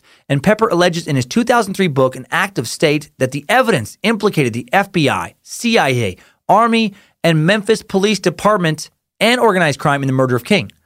While the government wasn't proven in court to be involved, there remains widespread speculation that they helped kill King or at least allowed it to happen. And many Panthers at the time did think that law enforcement was involved, and they were understandably fucking angry. They decided to strike back by organizing an attack on Oakland police officers, uh, very much an, an eye for an eye mentality here. So, two days later, after King's assassination, April 6, 1968, 17 year old Panther treasurer Bobby Hutton is killed by police during a violent confrontation in West Oakland. Panthers maintain that Hutton was shot while unarmed and with his arms raised to surrender. On April 6, Cleaver and 14 other Panthers led an ambush of Oakland police officers during which two officers were wounded. Cleaver was wounded during the ambush. 17 year old, again, you know, Black Panther member Bobby Hutton killed. Uh, Panthers were armed with M16 rifles and shotguns. Years later, in 1980, uh, you know, although the uh, the Panthers would say at the time, like, you know, he was unarmed, he wasn't. Years later, in 1980, uh, Cleaver, when Eldridge Cleaver returned to the country after fleeing in the wake of this gun battle, uh, charges and it came out of this gun battle against him, he would state that he had led the Panther group on a deliberate ambush of the police officers and provoked the shootout. He also at this time discredited the Black Panthers, uh, you know, stating we need police as heroes. Now, some speculated his admission could have been a payoff to the Alameda County justice system, whose judge had just days earlier let Eldridge Cleaver escape prison time. Uh, Cleaver would be sentenced to community service after getting charged with three counts of assault against three Oakland police officers. Uh, so, disputing stories about who was at fault here, police or the Panthers. A documentary on Huey Newton, a Huey Newton story, claims that Bobby Hutton was shot more than 12 times after he had already surrendered and stripped down to his underwear to prove he was not armed. So, very conflicting stories there. Uh, on September 8th, 1968, a jury acquits Newton of his murder charge, but convicts him of voluntary manslaughter. And this was for that earlier, uh, different police shootout charge. Uh, Newton is sentenced to two to 15 years, uh, and then free Huey demonstrations intensify around the nation. Two days later, on September 10th, rifle shots are fired into Black Panther National Headquarters in Oakland. A poster in the front window of Newton holding the gun while seated in an African wicker chair is apparently the target. Two intoxic- intoxicated off duty Oakland police officers are blamed for the incident and dismissed from the police force. Uh, so the tension between the Bay Area police and the Panthers obviously is continuing. Through the fall of 1968, activism builds around the notion that Newton is a political prisoner. The Free Huey campaign leads to the opening of Black Panther chapters in more than 20 other cities. So you know, a positive part of his incarceration is that uh, it's building the movement. More and more people are joining because of, uh, you know, um, because of you know a public awareness of the Black Panthers due to their free Huey demonstrations. Um, and after the after these other chapters are opened, the free breakfast for children program, program is launched in St. Augustine's Episcopal Church in Oakland. Uh, this to me, that this uh, free breakfast for children program, may be the coolest accomplishment of the Black Panthers as far as out of just like one individual accomplishment. Inspired by contemporary research about how important the role of a good breakfast was in a kid's ability to learn, basically, you can't pay attention in class if you're super hungry. Uh, the Panthers began to cook and serve food to the poor inner city youth of the Oakland area. The program became so popular by the end of the year that the Panthers set up kitchens in cities across the U.S., feeding over 10,000 kids every day before they went to school. Uh, in November of 1968, young Fred Hampton joins the movement. Fred Hampton my favorite Panther. You're going to find out why here soon. Like if the Panthers were made into action figures, I would have wanted a Fred Hampton action figure. And the Fred Hampton figure would probably have to occasionally take the Eldridge Cleaver action figure aside and just whisper something like, "You know that, you know that rape is super fucked up, right? Like you, you know that it's wrong. Like good for you for admitting it, but it cannot happen again. It should have never happened. I don't know why you're still even here, but if it happens again, I gotta put you down. I gotta put you down." Uh, anyway, Hampton had just turned 28 or 20 years old. Yeah, sorry, just 20 when he joined the movement. He was a gifted student and a gifted athlete, dreamed of someday playing center field for the Yankees. He graduated high school in Maywood, Illinois, a suburb of Chicago, with honors in 1966. He was enrolled in uh, Triton Junior College in nearby River Grove, Illinois, studied pre law. He and fellow Chicago area Panthers followed police, watching for brutality, using Hampton's knowledge of the law of self defense. He also became active in the NAACP, he led 500 members and a youth council there. He was handsome, strong, charismatic. Uh, you watch some videos of this guy, and you can see right away he was a natural leader. Within a year joining, uh, of joining the Panthers, he was able to broker a peace treaty be- between some of Chicago's most powerful and violent street gangs, con- convincing them that continuing to kill each other would just keep them and their families entrenched in a never ending cycle of death, poverty, and incarceration. Even more impressive, he forged an alliance between Black Panthers and the Young Patriots organization and the Young Lords. This is crazy to me. The Young Patriots organization, the YPO, uh, they were based in a, in a poor uptown neighborhood of Chicago known as, the, as Hillbilly Harlem, uh, an, an area populated by displaced white Southerners. Many YPO members were openly racist, flaunting controversial symbols associated with Southern pride.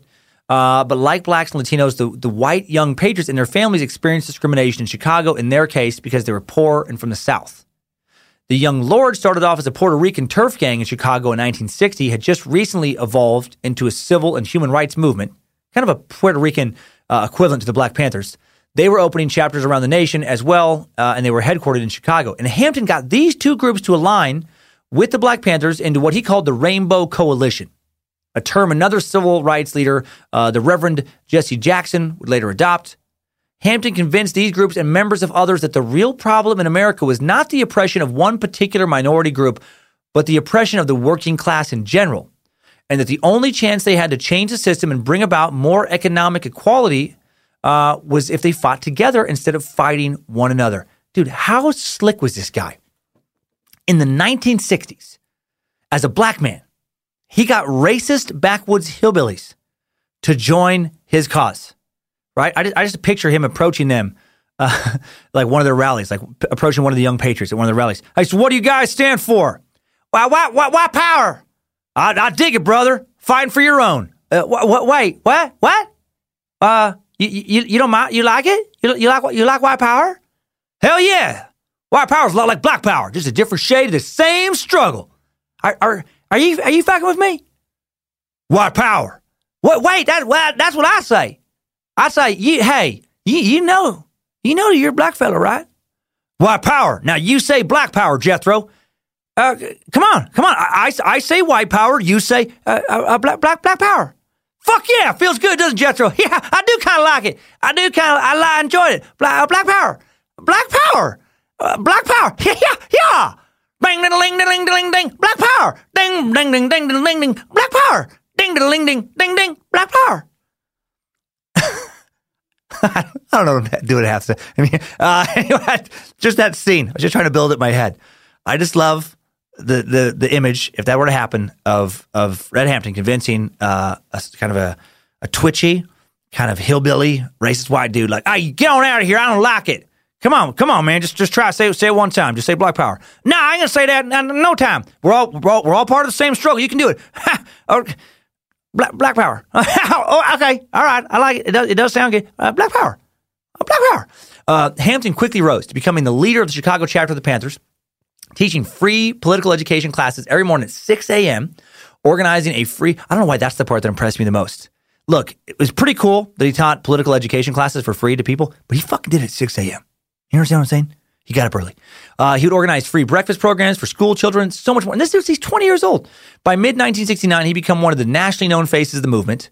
Part of what led Fred to join the movement was the arrest of who would become uh, known as the Chicago Eight. You'll also see it called the Chicago Seven because uh, the person we're going to talk about, uh, the eighth member, uh, was actually uh, kind of cleared of charges and then it dropped down to seven. But anyway, I think a movie might be done in the next year or so about the Chicago Seven related to the Chicago Eight.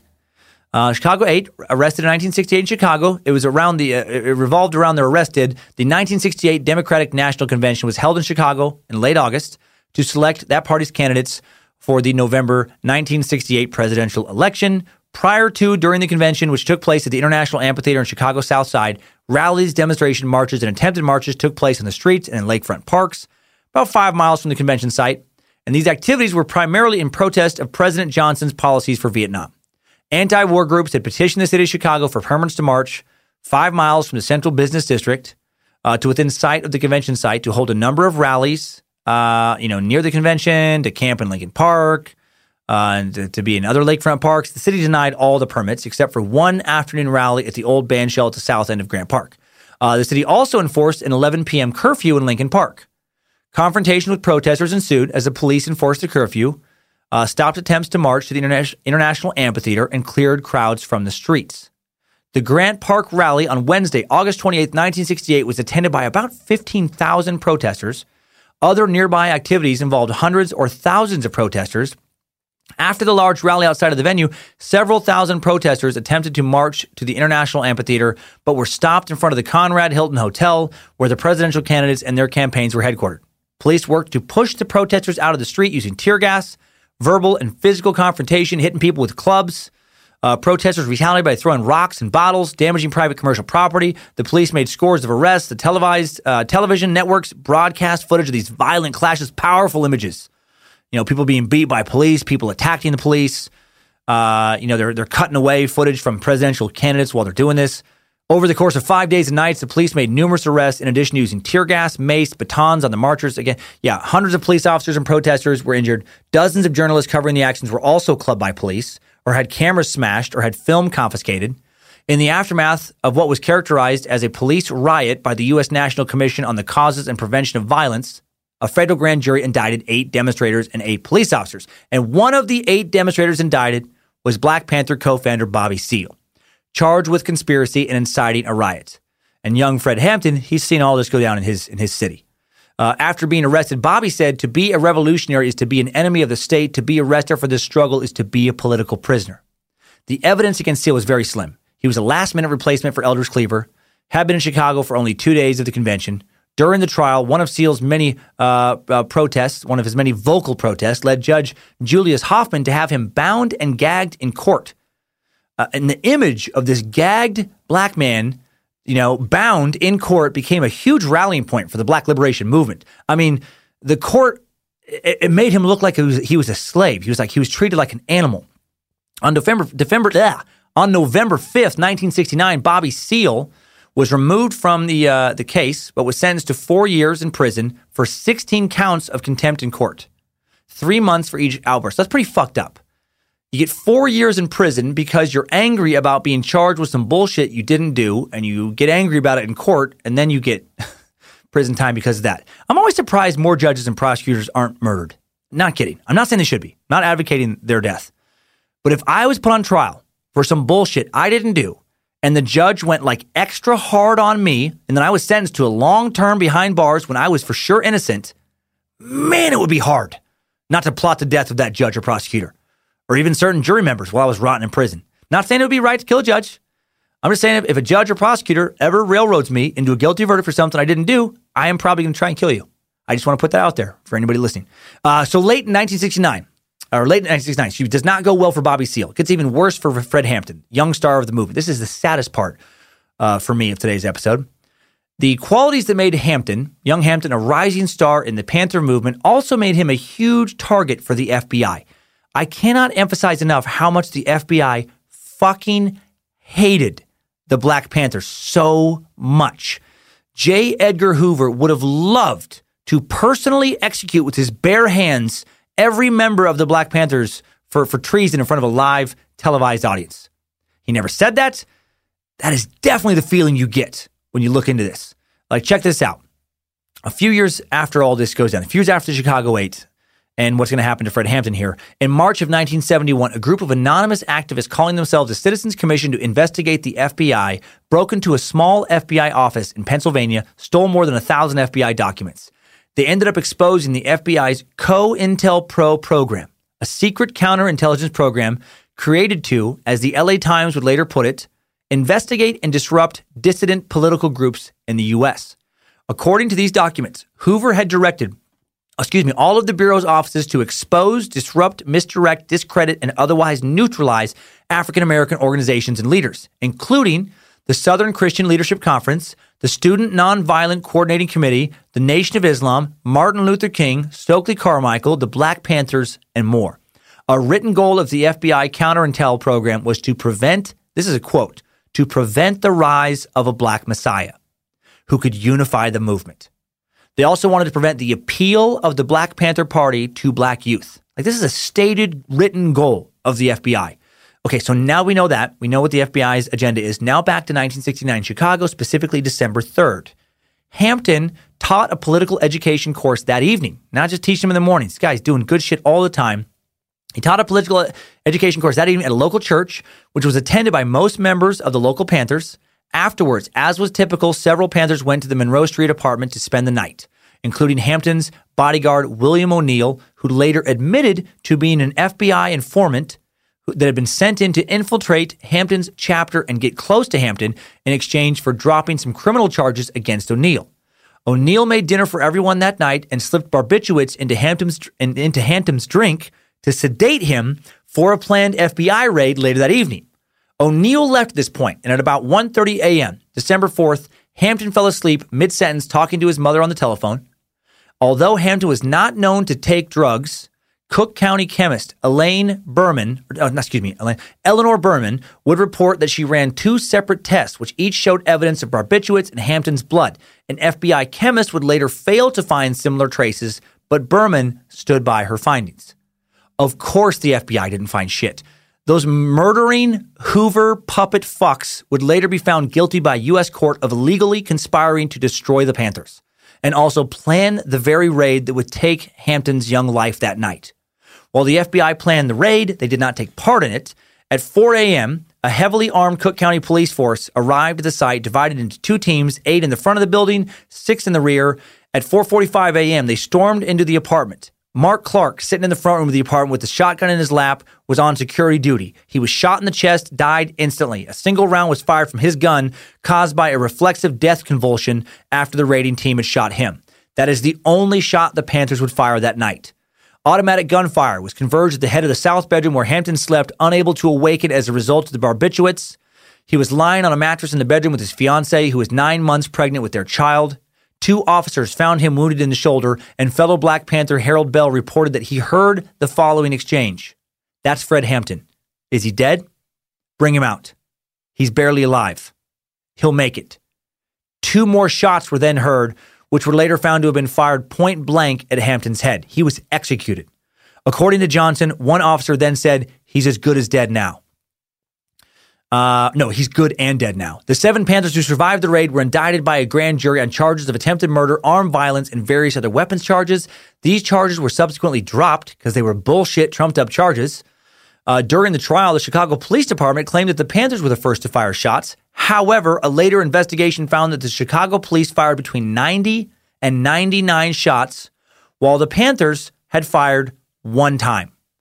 A decade later, in April 1979, the U.S. Seventh Circuit Court of Appeals found that the FBI and its government lawyers had obstructed justice by suppressing the Black Panther Party files and concluded that there was substantial evidence to support the conclusion that the FBI defendants, in planning and executing this raid, did participate in a conspiracy designed to subvert and eliminate the Black Panther Party and its members, thereby suppressing a vital radical black political organization.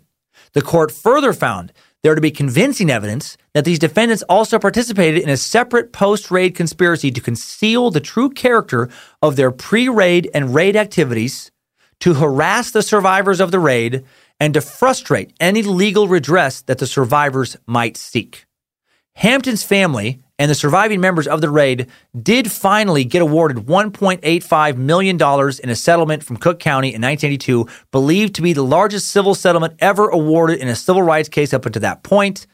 Given that money because of what happened that night, man, the government did not like the Black Panther movement. Literally assassinated its most prominent, most charismatic young leader. That is beyond fucked up. I mean, ah, again, love this country, man. Great country. But anybody who's like, our government doesn't do any, shit, get the fuck out of here. They've done all kinds of shady shit, and certain members of our government are undoubtedly doing shady shit right now. Right? No, everyone's like, no, but it's good now. No, it's not. Power corrupts, man. There are, there are some very corrupt motherfuckers. We just don't know exactly who they are doing very corrupt shit. We'll learn like 30 years later right now. Uh, a month after Fred Hampton's government sanctioned and administered execution, a different Black Panther leader is freed. Co founder Huey Newton is released on $50,000 bail, pending a retrial after serving 33 months in prison for the death of Officer Frey. The Free Huey movement has won. Huey Newton has been freed. He moves into a top floor penthouse apartment at 1200 Lakeshore Avenue in Oakland. After two retrials, the charges against him ultimately dropped. Newton's back, he's in charge, but his return to leadership fragments the movement. In January 1971, Newton expels Geronimo Pratt, who since 1970 had been in jail facing a pending murder charge. Geronimo was a high ranking party member who had served two tours in Vietnam, heavily decorated uh, uh, military. If Pratt's name sounds familiar, it's because it showed up in the Tupac and Biggie Suck, Suck 76. Geronimo was Tupac Shakur's godfather. Uh, Newton also expels two of the New York 21, 21 Panther members who had been arrested for a bombing plot. One of those members was Afeni Shakur, Tupac's mother. But that trial eventually collapsed, and all 21 were acquitted of all charges. Fucking FBI, man. Dedicated to destroying the Black Panther Party through continued indictments and incarceration of its members and leaders uh, trumped up indictments, bullshit incarceration. Uh, Newton also expelled his own secretary who flees the country, kicks her out of the movement. Newton and various other Panthers believed the Black Panthers should participate in local government and social services, while others thought the Black Panther uh, Party should be in constant conflict with police. And basically, Newton starts to kick out everyone who doesn't agree with his uh, side of what they should focus on. Now, Eldridge Cleaver, guy we talked about earlier, he's on the side of fighting 24 7, 365 days a year. Uh, and he gets kicked out too, even though he's basically already out. Cleaver hadn't really been involved in a consistent, meaningful way with the movement outside of rhetoric since 1968, when he fled to Cuba to avoid trial for an attempted murder charge that sprang from that involvement or his involvement in that ambush on uh, Oakland police officers we talked about already that resulted in the death of Bobby Hutton. After a brief stay in Cuba, hanging out with Fidel Castro, Eldridge had bounced to Algeria when Castro learned that the CIA had been keeping tabs on Eldridge. And since the CIA wanted Castro dead, Castro wanted no part of anyone uh, who was also, you know, in their crosshairs.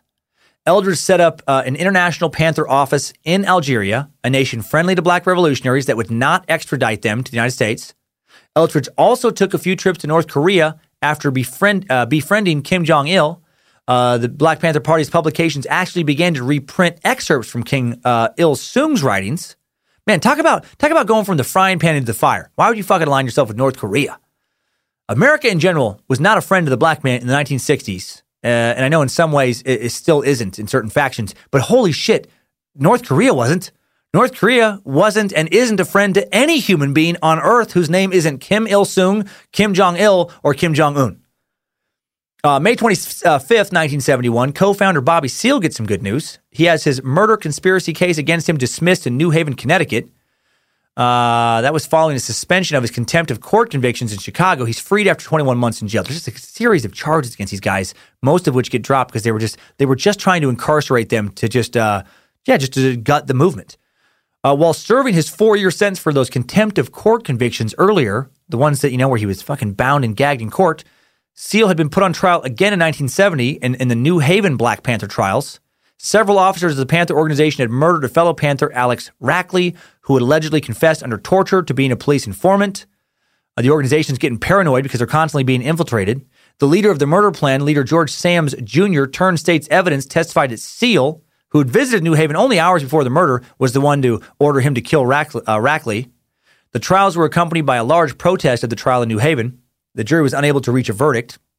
1971 is a terrible year overall for the Panthers. Hundreds of party members quit the Black Panther Party around the nation, alarmed by both the split between Huey Newton and other members and the violence against its own members, you know, uh, by different factions, brought to light most notably by Bobby Seale's case. It will be discovered later that the FBI had sent Newton and Eldridge and other Black Panther members various bogus letters just manipulated them, stoking anger between the two. And they had different, you know, plans in each group. They'd be like, fucking Eldridge, man. He's, he's been saying some crazy shit. This guy over here, he wants you fucking dead. Like they, just put people in their organizations to constantly, uh, you know, uh, foster an environment of paranoia and, and just get the, uh, the members to kill each other. In 1971, the FBI actually dedicated a budget of $7.4 million to pay informers to harass and intimidate the Panthers. That is more than twice the amount they budgeted for informers and organized crime that year. Between 1969 and 1971, at least four Panthers were shot to death by other Panthers because of feuds created and perpetuated by FBI informants. In early 1972, Newton shuts down various Black Panther chapters around the country due to infighting created because of FBI disinformation. Hoover eventually calls the FBI off of the Panthers, satisfied that they will continue to tear each other apart and we know that based on statements and leaked FBI documents. The underground remnants of the Los Angeles Black Panthers chapter eventually reemerge as the Crips, a powerful street gang, a street gang that advocated social reform before it got into crime. Uh, did you know that Crips may stand for Community Resources for Independent People? Uh, I didn't either before this suck. I swear to God, this is this isn't one of my weird lies. Uh, Bloods and Crips suck. Anyone. I think it'd be fascinating. Can our space lizards please vote that up? Uh, and full disclosure, while some gang historians do uh, point to the Crips coming out of the Black Panther Party, others say that the word Crip evolved out of the word crib, a word gang founders Tookie Williams and Raymond Washington possibly used to describe various factions of their gangs. Uh, I'll look further into the etymology of the word Crip if we hopefully suck that topic someday. Okay, so the Black Community Survival Conference is held at the Oakland Civic Auditorium on March 29th, 1972. Uh, this is one of the last kind of big cool things uh, the Panthers were able to pull off. 10,000 bags of groceries are given away with canned goods on the bottom, packaged goods in the middle, and a four pound chicken in every bag. Pretty cool. Uh, June 24th, 1972, Bobby Seale announces his candidacy for mayor of Oakland. Panther Elaine Brown announces her candidacy for city council. Both lose. Uh, Elaine Brown does remain a social activist living in Oakland to this day. This hurts the party. You know, it's just uh, uh, they're just a sign that they're not gaining momentum. They're they're losing power now. In early 1974, leader Huey Newton uh, embarks on a major Black Panther Party purge, expelling co-founder Bobby Seale and Bobby's younger brother John. He kicks out numerous other top party leaders. Dozens of other Panthers loyal to Seale resign or desert. Uh, in August of 1974, Newton allegedly murders Kathleen Smith, a teenage prostitute, and is also charged with pistol whipping his tailor, Preston Callens. Weird side note on that crime. Supposedly, uh, if he did kill them, he killed them because he was getting pretty heavy into drugs around this point and was uh, kind of had a hair trigger temper. And supposedly, both just just referred to him as Baby, which was a nickname he had as a kid that he fucking hated. Uh, Newton reportedly confides to friends that Smith is his first non political murder. He flees to Cuba Elaine Brown takes over leadership in his absence. For all intent and purposes, the movement's dead at this point, barely hanging on in Oakland, really only surviving through a few social programs, most notably the Oakland Community School, which had opened in 1973 to educate the children of Panthers, had about 150 kids attending it. Uh, in, ni- in, December of 1974, Panther accountant Betty, Betty Van Patter is murdered after threatening to disclose irregularities in the party's finances. Van Patter goes missing on December 12, 1974, and her severely beaten corpse is found on a San Francisco Bay beach. Newton later allegedly confesses to friends that he ordered Van Patten's murder and Van Patten had been tortured and raped before being killed. In 1977, Newton returns from Cuba to face murder charges, but not before meeting People's Temple leader, former Suck subject, and Jonestown co leader Jim Jones in Havana. How weird is that? Remember Jimmy Jones? Strange, strange Jimmy Jones. Jimmy was a diehard communist by 1977 and a former major figure in the Bay Area civil rights movement where they had met previously. What a crazy connection. Newton actually spoke to Temple members in Jonestown via telephone, expressing support for Jim Jones and what he was doing in Guyana. Anyone familiar with the Jonestown Massacre knows that the communist experiment Jim created did not work out too well in the end. Newton's cousin, Stanley Clayton, was one of the few residents of Jonestown to escape the area before the 1978 mass murder of 900, roughly, roughly 900 uh, temple members by Jones and his fanatics through forced suicide for through drinking that flavor aid. In October 1977, three Black Panthers attempt to assassinate Crystal uh, Gray, a key prosecution witness in Newton's upcoming trial, who had been present the day of Kathleen Smith's murder. The organization, once based in the liberation of Black Americans, has now devolved into little more than a gang. Unbeknownst to the assailants, they attacked the wrong house and the occupant returned fire. Uh, during the shootout, one of the Panthers, Lewis Johnson, was killed. The other two assailants escaped. During Newton's trial for assaulting Preston Callens, Callens changed his testimony several times. Eventually told the jury he didn't know who assaulted him. That's suspicious. Newton was uh, uh acquitted of the assault in September 1978. Uh, he was convicted of illegal firearms possession. After the assassination attempt on Crystal Gray, uh, she declined to testify against Newton. So, after two trials and two deadlocked juries, the prosecution decided not to retry Newton for Smith's murder. Then in 1980, Newton earned a PhD in the social philosophy program of, his, of the history of consciousness at the University of California, Santa Cruz. 1982, the remnants of the Black Panther Party officially and totally dissolve. The Oakland Community School closes. Newton is charged with embezzling $600,000 from the school uh, he's sentenced to six months after pleading no contest to stealing 15,000 in state aid intended for the school. Seven years later, on August 22nd, 1989, Huey Newton, 47 years old, is shot to death on a West Oakland street by gang member Tyrone Robinson, allegedly over a drug deal. Robinson is convicted of murder. Newton had been allegedly involved in drug dealing, according to numerous interviews with former Panthers for years by this point. Uh, the other co founder, Bobby Seale, is alive and well. 82 years young, still touring the country, as a social activist. How cool is that shit? Uh, you can find Bobby Seale's uh, uh, schedule by Googling his name and then clicking the news results and digging around. He does have a website, but the website is the website one would expect from an 82 year old man. It does not have tour dates. Someone help Bobby out. And that takes us out of today's Time Suck timeline. Good job, soldier. You've made it back. Barely.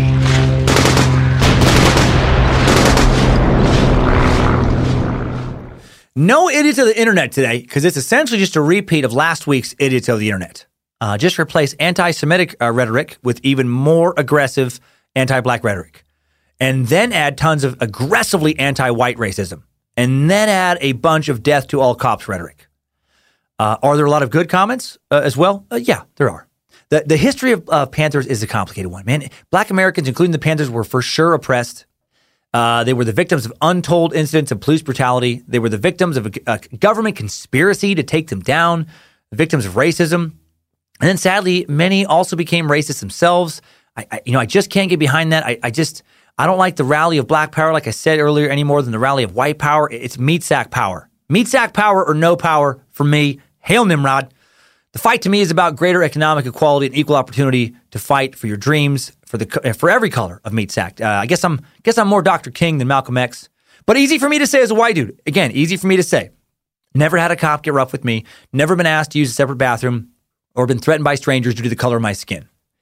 Uh, many Panthers took anger, uh, you know, towards many racist cops, which which I get as much as I can, and turned that into rage towards all cops which I can't condone. But again, easy for me to say, easy for me to play armchair revolutionary. Uh, do I think that everything the Panthers did was great? Obviously, no. But I'm glad they existed because much of what they did and stood for and symbolized was I, I feel necessary to enact social change, uh, social changes that needed to happen. At their best, they were fucking superheroes, real superheroes, not Marvel creations. You know, they bravely showed other oppressed black Americans that you do not have to just bend over and take it. You can stand up and stand up proud for your rights. And I think the black American needed them to do that in the 1960s. And, they, and they were also complicated. They were imperfect heroes like all real life heroes are. You know, and some of them became villains. Some of them were villains posing as revolutionaries. It was a very fragmented group. Just like all cops weren't bad, you know, all Panthers weren't good. Cleaver comes off like a fucking maniac. To me, uh, hard to get behind a guy who, who blames committing rape on racial oppression. Fred Hampton comes across like a savior. You know, he was the black messiah that the uh, FBI was so afraid of. Would love to pop into an alternate reality, some other dimension where the FBI and Chicago police did not murder him in cold blood and just see what amazing shit he did for not only black America, but for America in general. That's saying only the good die young seems to have been written about him. Dude seems from every single thing I could find written about him, from every speech I watched him give, to be a fucking saint of a human being. Then there was co founder Huey Newton, such a complicated dude, man. Uh, he did a lot of good with the social justice programs, but then may have also killed several people. I watched interviews with several uh, former high ranking Panthers that said that, you know, he was just never the same after he was freed from prison. His mood was unpredictable. He allegedly assaulted verbally, physically, and even sometimes sexually several other Panther members. Some former members said he was a, he was a violent, drug addicted psychopath in his later years uh, ruling the Panthers. But Newton was also publicly a, uh, publicly a very important symbol for young black Americans. He was handsome, he was strong. I mean, dude was fucking jacked. Looked like an action figure. He was brave. He didn't take shit from anyone, especially if they were white. He was charismatic. He was an incredibly intelligent leader. He didn't just get a doctorate handed to him. I should also point out that there, there, um, you know, uh, wasn't just dudes in the Panthers. There were a lot of female members. And I feel terrible for many of them. Even though they were part of a revolution against oppression, against racism, they still faced oppression internally. They still faced sexism from both white and black America. The Panthers were still a patriarchal organization, and many of them, uh, of the women, left early in the movement. I mean, how much must, must that have sucked to be fighting a fight for equal rights based on your skin color, only to have to also fight a fight within your revolution for equal rights based on your genitalia? Never thought this suck would lead me to think about Oprah Winfrey but it did. Oprah Winfrey, man, she became an industry leader as a black woman in America. I, I, you know, I got a little glimpse of uh, into how hard that must be. A, tiny glimpse in this suck. I mean, Hail Lucifina. Always liked Oprah, but uh, respect her even more right now. I feel like hitting this fucking button again. Yes, I get it. I as much as I can get it. Holy shit! What what black women specifically have, have had to overcome in this country is fucking mind-boggling. No wonder Aretha sang the shit out of this song. Mm.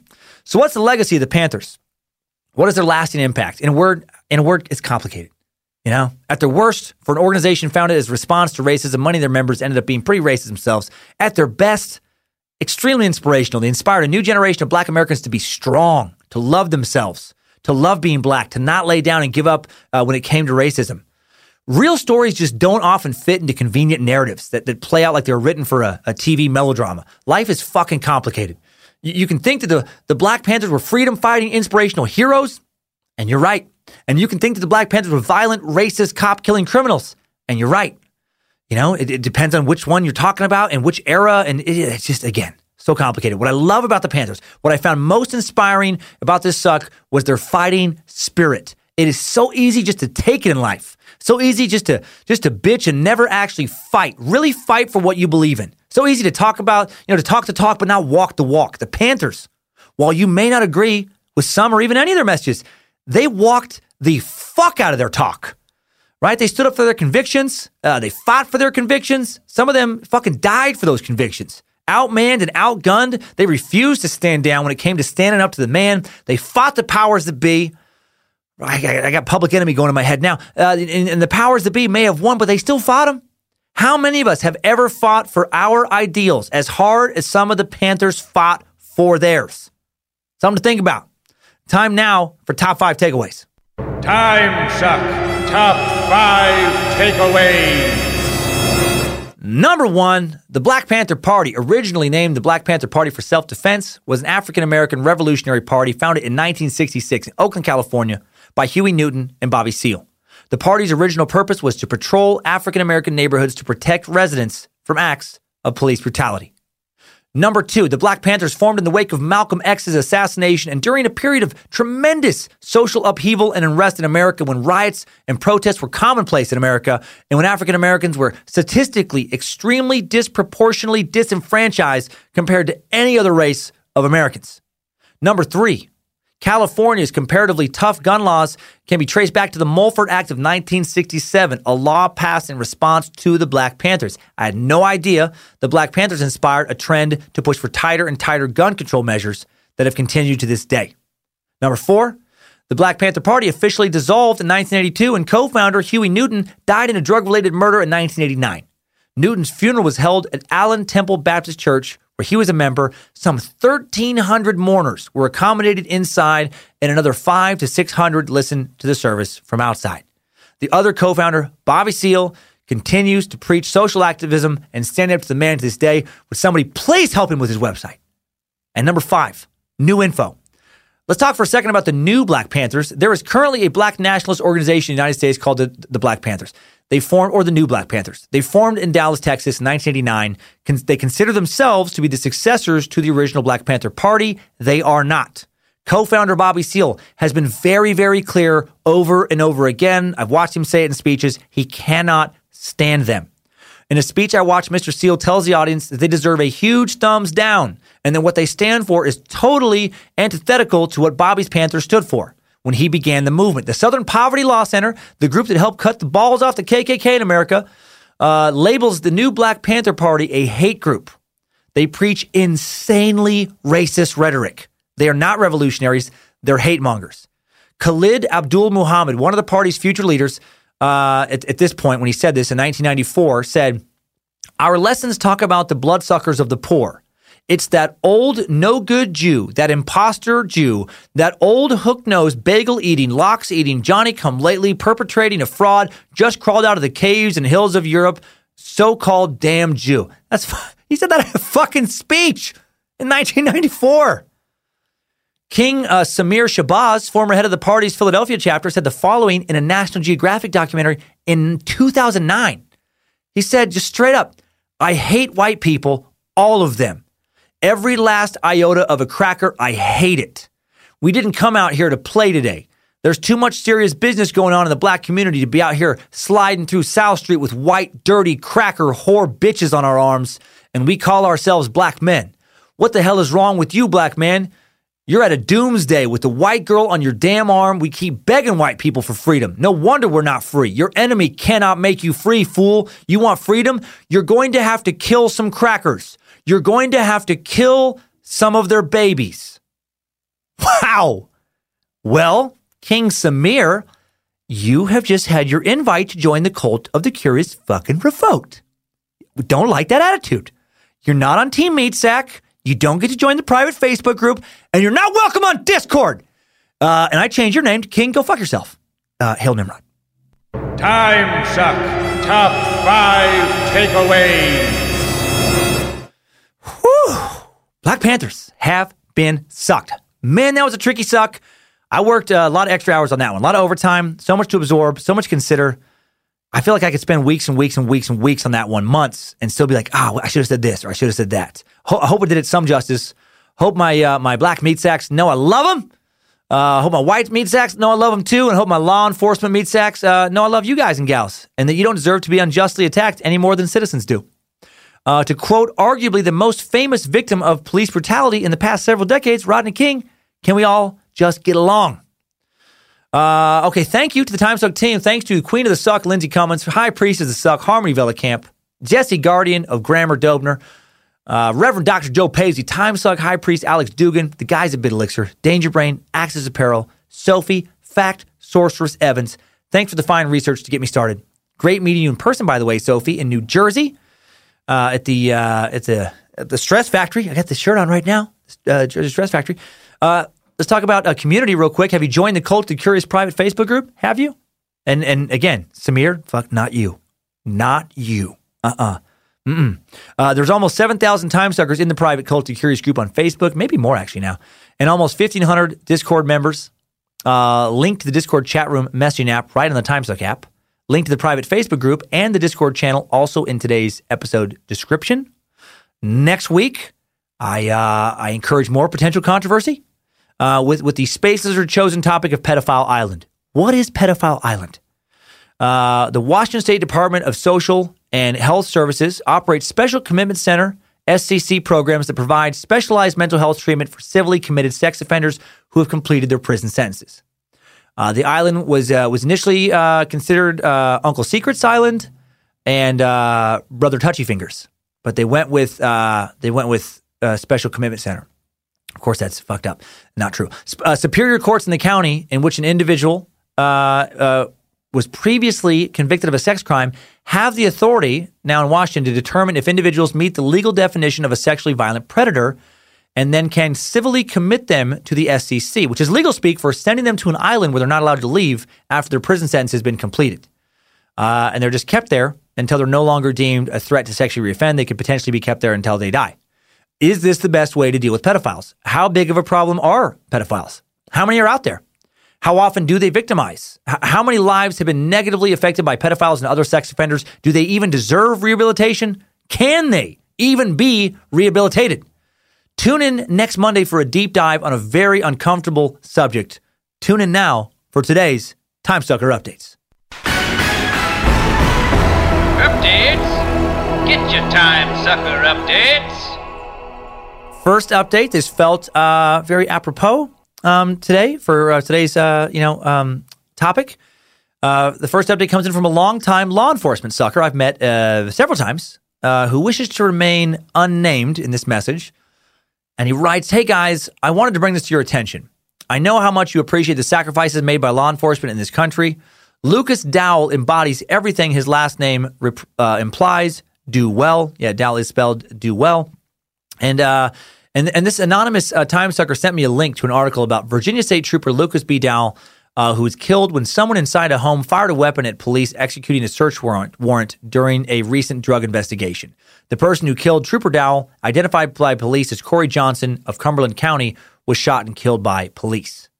And our fellow Meatsack continues with I trained him when he first hit the road, and he was a shift partner for many years before leaving the Charlottesville area. Man, I am so sorry, buddy. This uh, happened. If you do mention anything on a future episode, please leave my name out of it. Yep, I don't want to detract anything away from this. I don't want. I don't bring this to you because I want sympathy or attention. He was a good trooper the kind everyone would be proud to have working for them, and everyone should know the sacrifice he made. Uh, and then he writes, whether you are for or against drugs, I hope none of our listeners is for killing cops. This is just the kind of thing I think about when people refer to drug use as a victimless crime. I don't mean to offend anyone, but I just learned of this as it happened about nine hours ago, and I'm still processing my anger. Thank you for who you are and what you believe in. Thank you for the cult of the curious. Thank you, man. And what a, what a, I mean, absolutely terrible that this happened. I am so glad though that you did send in a message right away. How how perfect for for this week. Just to, just a reminder that yes, there are a lot of great law enforcement officers out there, and they sacrifice so much to keep us safe, to keep people of every color safe. And there are law enforcement officers of every color. Uh, thank you for being an incredible uh, law enforcement officer. I, I base that on numerous interactions I've had with you and the many stories you've sent in over the past few years. Thoughts go out uh, with you. Obviously, I can't name you on the show, but thanks for sending this message in. Now we'll shift gears, lighten things up with a hilarious message from time sucker Haley Ford, who writes Dan, I listened to the inspirational episode. This is one of the ones over the holidays. And you talked about how the mom ate peanut butter while she was pregnant and her baby. and it ended up causing her baby skeleton to grow outside of its body. I flipped the ever I flipped the ever loving fuck out.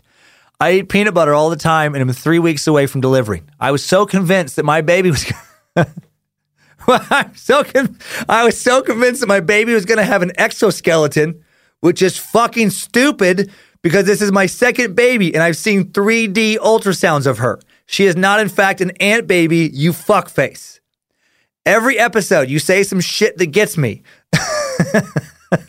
the first one I can remember was during the episode about Teddy Roosevelt. You said that the teddy bear was named after him because he got caught wearing a woman's teddy.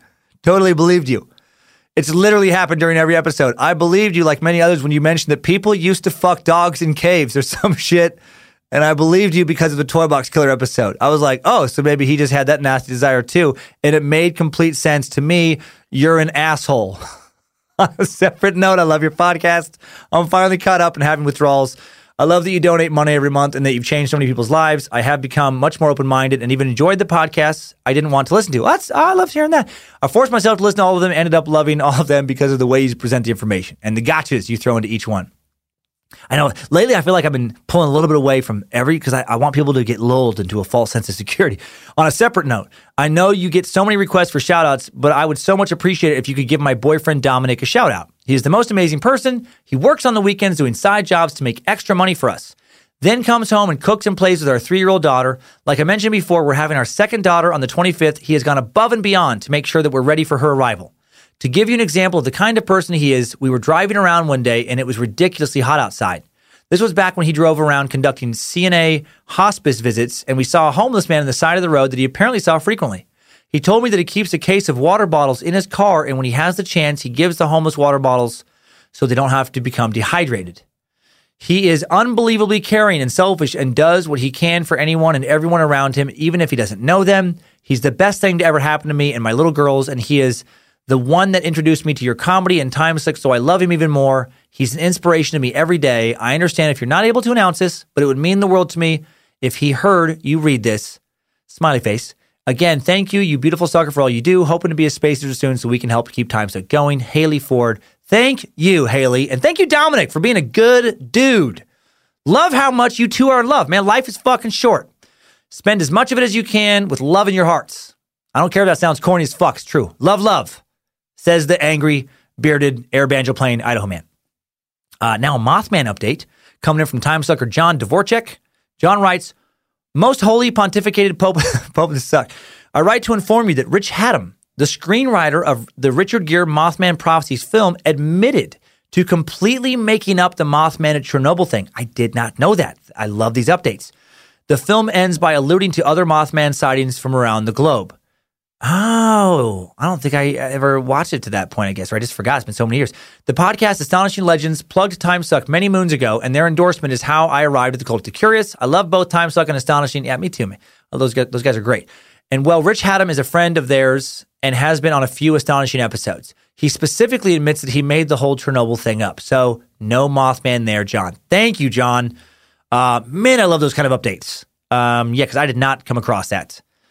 Uh, and now another funny one. This this one this one killed me. This is uh, I believe this is yeah this is the last one for today. Uh, subject line of You're Such an Asshole. This comes in from Time Sucker Greg Hawk.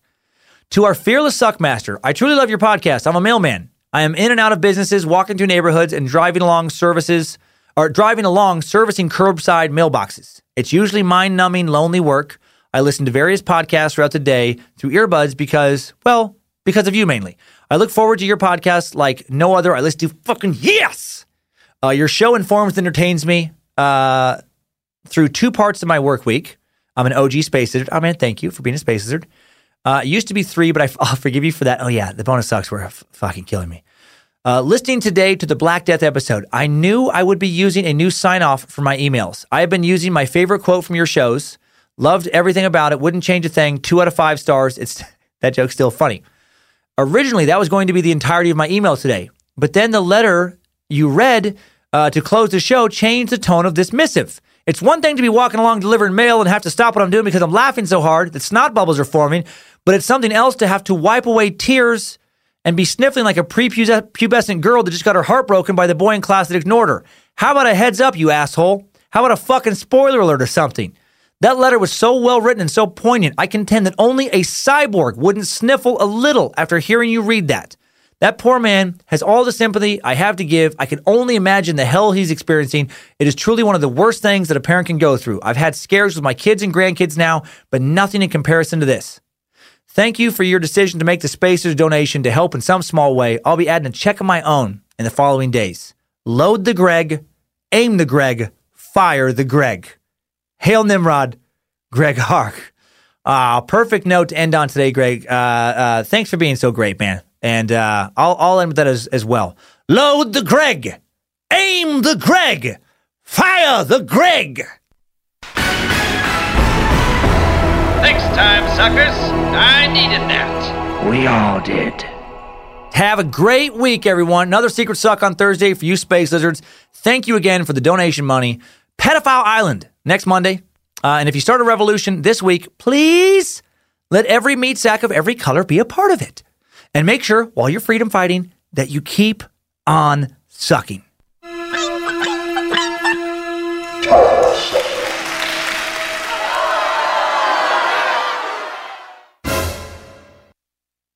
Ding, ding, ding, ding, ding, ding, ding, ding, ding, ding. Joe, I need some air bass. Ding, ding, bang, for for for. God damn it, Paisley, air bass! Get in here! Get in here! Ding, ding, ding. I, you can't hear it.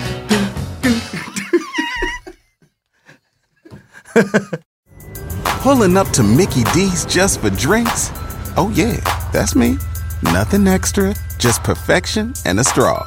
Coming in hot for the coldest cups on the block. Because there are drinks, then there are drinks from McDonald's. Mix things up with any size lemonade or sweet tea for $1.49. Perfect with our classic fries. Price and participation may vary, cannot be combined with any other offer. Ba da ba ba ba. This show is sponsored by BetterHelp. If you suddenly had an extra hour show up in your day every day, what would you do with it? Work out, sleep, read a book, play Fortnite, call your mom, take judo lessons, finally watch all the episodes of Shameless? A lot of us spend a lot of our time wishing we had more time. But why? Time for what? If time was unlimited, how would you use it? The bad news is that you're not going to get that 25th hour. But what you can probably do is reprioritize where you spend some of your time. Therapy can help you find what matters to you so you can do more of it with your time. This year, my health is more important to me than cranking out another stand up special as fast as possible. So I canceled a tour, sacrificed that income, and decided to spend a lot of the time I just got back working out more, resting more, relaxing more, and enjoying time with family, friends, and just myself. And I'm so glad I did. I feel better than I have in a long time. And my BetterHelp therapist, Debbie, was very helpful in getting me to make the decision to pull back. Thank you, Debbie. If you're thinking of starting therapy, give BetterHelp a try. It's entirely online, designed to be convenient, flexible, and suited to your schedule. Just fill out a brief questionnaire to get matched with a licensed therapist and switch therapists at any time for no additional charge. Learn to make time for what makes you happy with BetterHelp. Visit betterhelp.com slash timesuck today to get 10% off your first month. That's betterhelp, H-E-L-P dot com slash timesuck.